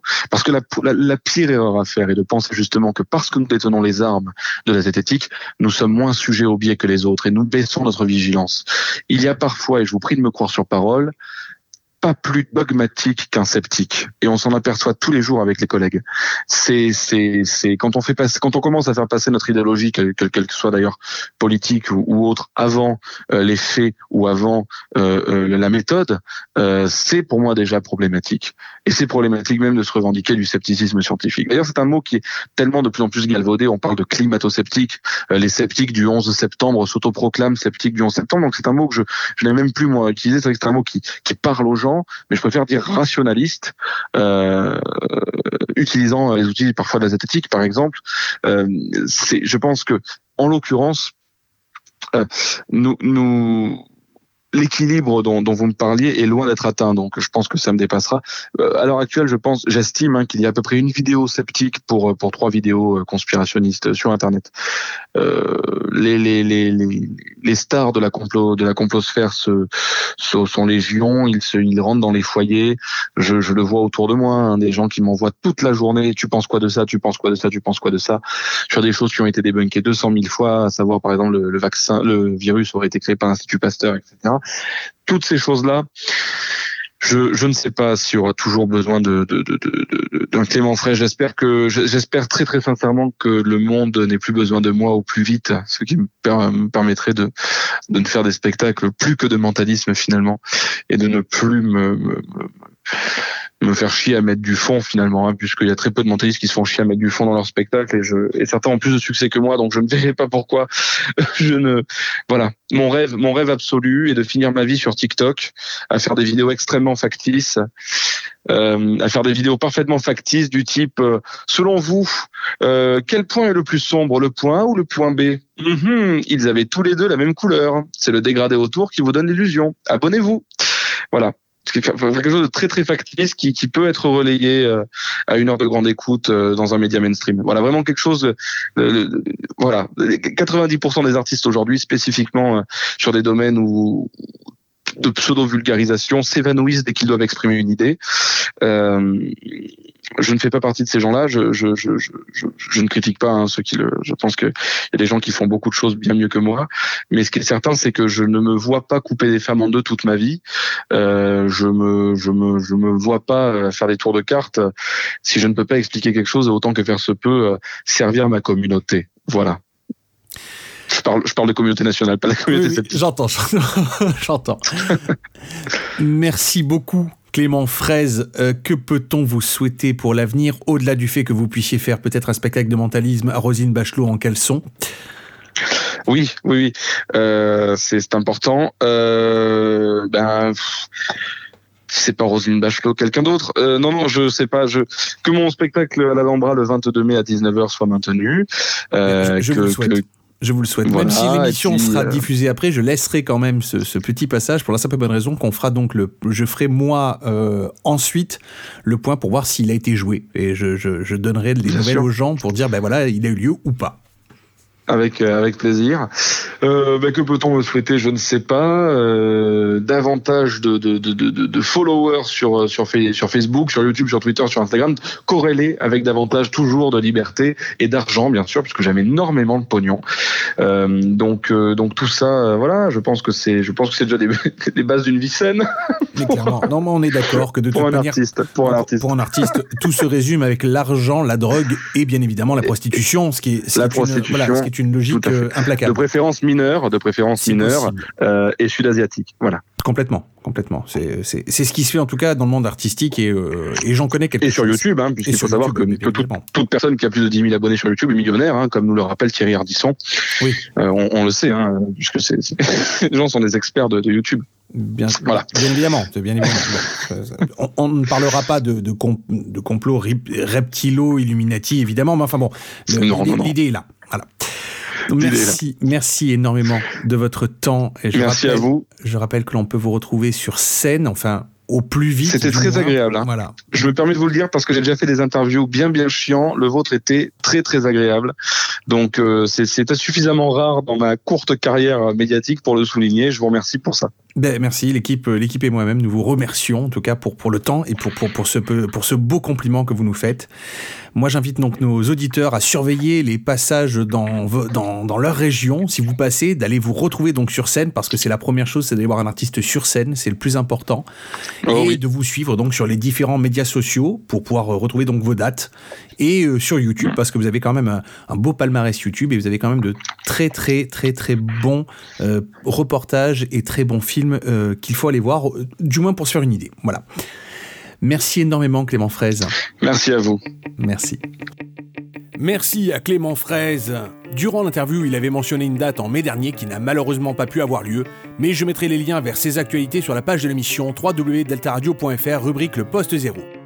Merci à vous de votre écoute et de vos retours. N'hésitez pas à partager, à donner votre avis sur l'émission depuis le Facebook de la radio, Radio Delta tout attaché. Et n'oubliez pas de vous abonner au podcast pour recevoir nos émissions en exclusivité directement sur vos appareils. Suivez les liens en bas de la page de l'émission et parlez-en autour de vous, car c'est par la réflexion que l'on peut transmettre la lumière. Au mois prochain les amis, et prenez soin de vous.